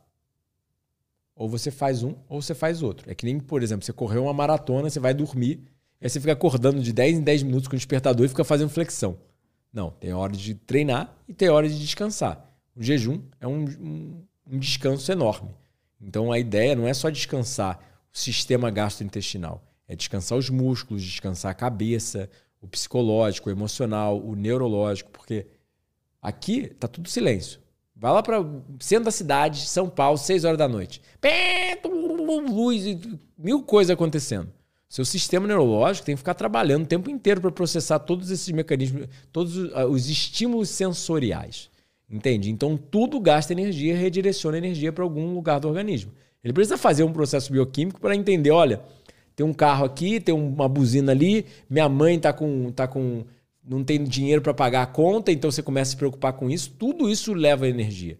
É, levantar peso, é, treinar. Então, para que, que eu vou treinar enquanto eu estou querendo reparar algum lugar? Eu estou querendo redirecionar toda a energia para o reparo para ficar bom o mais rápido possível e depois voltar à vida normal. Eu não quero dividir, é que nem abrir duas torneiras. As duas torneiras caem mais fraco do que só abrir uma torneira. Capite? Uhum. Concordamos, né? Então, e a fome realmente é determinada pelo organismo. Já teve vezes que eu tentei jejuar e eu não tinha vontade nenhuma de jejuar. No terceiro dia eu já estava assim, olhando por comida. Olha que interessante. É, porque eu estava jejuando frequentemente. Foi o primeiro ano da minha vida higienista que eu fiz vários jejuns longos, um seguido do outro, entende? Então, assim, o corpo não é. Se você realmente estiver enquadrado num estilo de vida saudável, etc., é muito difícil errar. É difícil, cara? Jejuar? É. Sim e não. Porque requer. São três coisas que eu acho que eu tenho que abordar. Uma é, a sensação é muito boa. É como se o corpo te dissesse, cara, eu preciso disso, eu quero isso, é muito bom. A segunda é, é um embate psicológico, porque você sabe que você não precisa tanto depois que você está. O meu primeiro jejum foi muito fácil, porque eu estava muito motivado. Agora eu sou bem mais saudável. Meus problemas não são, não são mais agudos, são crônicos. Ou seja, eu tive problemas na infância que eu estou tentando reparar ao máximo mas ele não me estimula tanto a jejuar assim. Né? Eu daria para quebrar e eu fico, ah, cara, ainda mais se eu estiver em casa, eu sei que tem comida ali na geladeira, pô, eu quero é, pegar uma coisa de trabalho nova, sabe? Conhecer uma namorada, etc. Então eu. É, tem a questão mental, que eu acho que essa que é realmente difícil. Ficar sem comer, para mim, nunca foi difícil, não. E tem a terceira questão, que as pessoas estão num estado tão patológico que aí se torna difícil. Porque, para mim, é muito fácil. Porque eu não tenho hipoglicemia, hipotensão, não tenho todos aqueles sintomas que as pessoas tiveram. Entende? Então, assim, tem gente que passa mal durante um jejum? Tem. Mas ela geralmente ela não está saudável. Ah, eu fiquei três horas sem comer, já estou com dor no estômago, dor de cabeça, caindo por coração. Por que, que eu não tenho isso? Por que, que nenhum animal tem isso? Por que, que eu consigo funcionar? O 39 dia de jejum eu estava lá trabalhando sabe, online, obviamente, deitado na cama, mas descansando também, lendo também, mas uma parte do dia eu trabalhava. De boa. Entende? Então, assim, eu acho que o que as pessoas não entendem é, se você viver de forma higienista e for saudável, real saudável, vai ficar muito mais fácil fazer um jejum. E aí que as pessoas não entendem. Elas querem jejum, pode panaceia, panaceia, vou curar tudo, etc. Não. Saúde é produzida por vida saudável. O jejum é uma parte da vida saudável. que os animais só ligam quando machucados. Que a ideia é, o jejum noturno já é o suficiente. Ou seja, a gente foi. Tanto é que a palavra break fast é quebrar o jejum. E você faz isso toda manhã, né? Eu faço isso toda tarde, né? Porque eu não, eu não tomo café da manhã. Mas é. Então, eis a grande questão. É, o jejum noturno já deveria ser o suficiente. Só que a gente vive um estilo de vida tão patológico que a gente sabe que exposição à luz noturna reduz os mecanismos de reparo de DNA e aumenta os mecanismos de dano ao DNA. Ou seja, nós somos mais suscetíveis a dano ao DNA. Quando você danifica o DNA, você danifica tudo. Porque o DNA é a fonte da vida. Né? Então, qualquer célula, qualquer coisa que vai ser reparada, etc., tudo vem do DNA, que é o código que fala para o corpo o que, que ele tem que fazer. Né? Perfeito, cara. Edu, muito obrigado, cara. Que Prazerzão. assunto foda, cara. Interessante. E eu percebo que te faz bem, cara. Então eu tô muito Sim. curioso em testar. De verdade mesmo. É, Não agora, porque eu preciso treinar muito para lutar um campeonato de Gil, mas. Ah, que maneiro, que maneiro. Parabéns, cara. Obrigado. É... Mas aí no começo do ano que vem, eu, se eu puder te mandar uma mensagem tenho, depois pedindo umas eu, dicas. Eu tenho um atleta, paciente meu, que é atleta de jiu-jitsu profissional lá de fora, professor também. E já tá, acho que uns dois anos frugívoro. É, que foda, cara. Sim, sim, sim. Ele é, posta sempre ganhando competição, etc. E tá de boa. Um dos melhores do Brasil é. Não é frugívoro, mas eu acho que ele é vegano, cara. Os Grace, por exemplo, o Crowley, que é um grande amigo meu, ele, na verdade, é um dos filhos do Carlos, né? Grace. Ele entrou em contato comigo, ele viu uma entrevista minha para um, um programa de TV da Novo Tempo, né?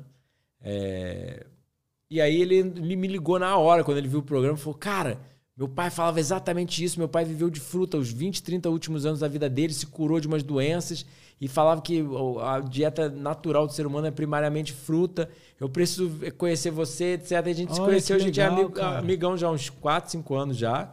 E ele falou: o melhor campeonato que eu lutei, eu vivi numa dieta crua. Fiquei um mês numa dieta crua, só depois voltei por besteira, etc. Não consegui manter. Mas é, eu fiquei impressionado como eu estava forte comendo trigo germinado, fruta, vegetal, etc. E tava, tava de boa e pô, lutei muito bem, etc. E, ou seja, é, tem muito atleta aí que realmente leva uma dieta crua ou primariamente crua.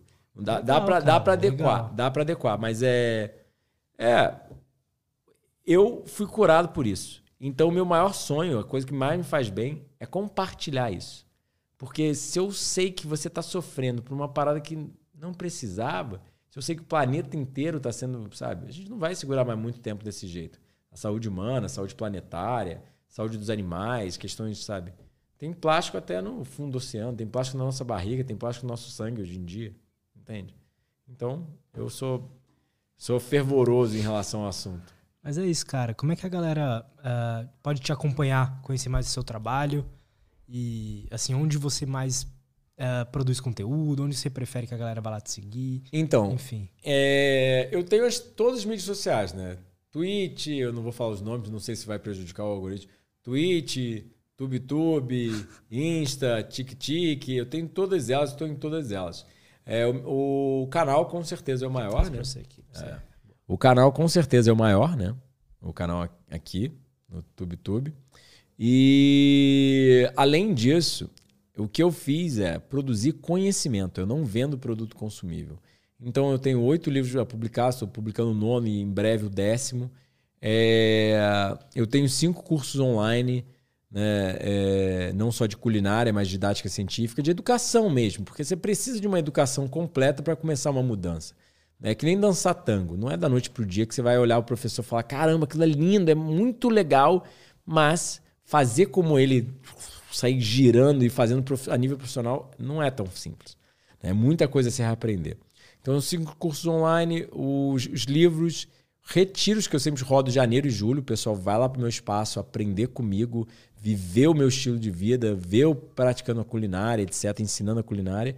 E eu presto atendimento nutricional presencial online. Né? Ou seja, eu não forço o paciente a nada, não fico para ele, olha, você tem que virar vegetariano, vegano, crudívoro, nem nada. Eu vou mostrar, olha, você faz desse jeito, então a gente pode pelo menos é, reduzir aqui um pouco de um excesso, a gente vai entender que dormir cedo melhora a inflamação, radicais livres. Ou seja, só de jantar mais cedo você vai estar reduzindo a inflamação. Entende? Não, não quer mudar tanto a dieta? Pelo menos vamos jantar um pouco mais cedo, pelo menos vamos tentar desligar o Wi-Fi que tem ondas eletromagnéticas que, de acordo com até artigos, são possivelmente cancerígenas. A própria OMS já alega que é possivelmente cancerígeno e tem artigos sugerindo que é cancerígeno. Eu, eu vou mostrando para ele tudo que influencia o processo nutricional que ele não tem noção que influencia. Entende? Porque muita gente não sabe que jantar tarde liga genes pró-inflamatórios. Entende? Você está ligando inflamação. Você está jantando até uma fruta que é anti-inflamatório, mas ainda assim você está ligando inflamação pelo horário da janta. Caraca, cara. Entende? Eu ensino, eu ensino, eu educo. Eu não forço nada, eu não eu não sou daqueles, ah, só atendo vegetariano ou vegano, ou se você quiser ser crudívoro, senão eu não quero olhar para sua cara. Não, eu quero educar todo mundo.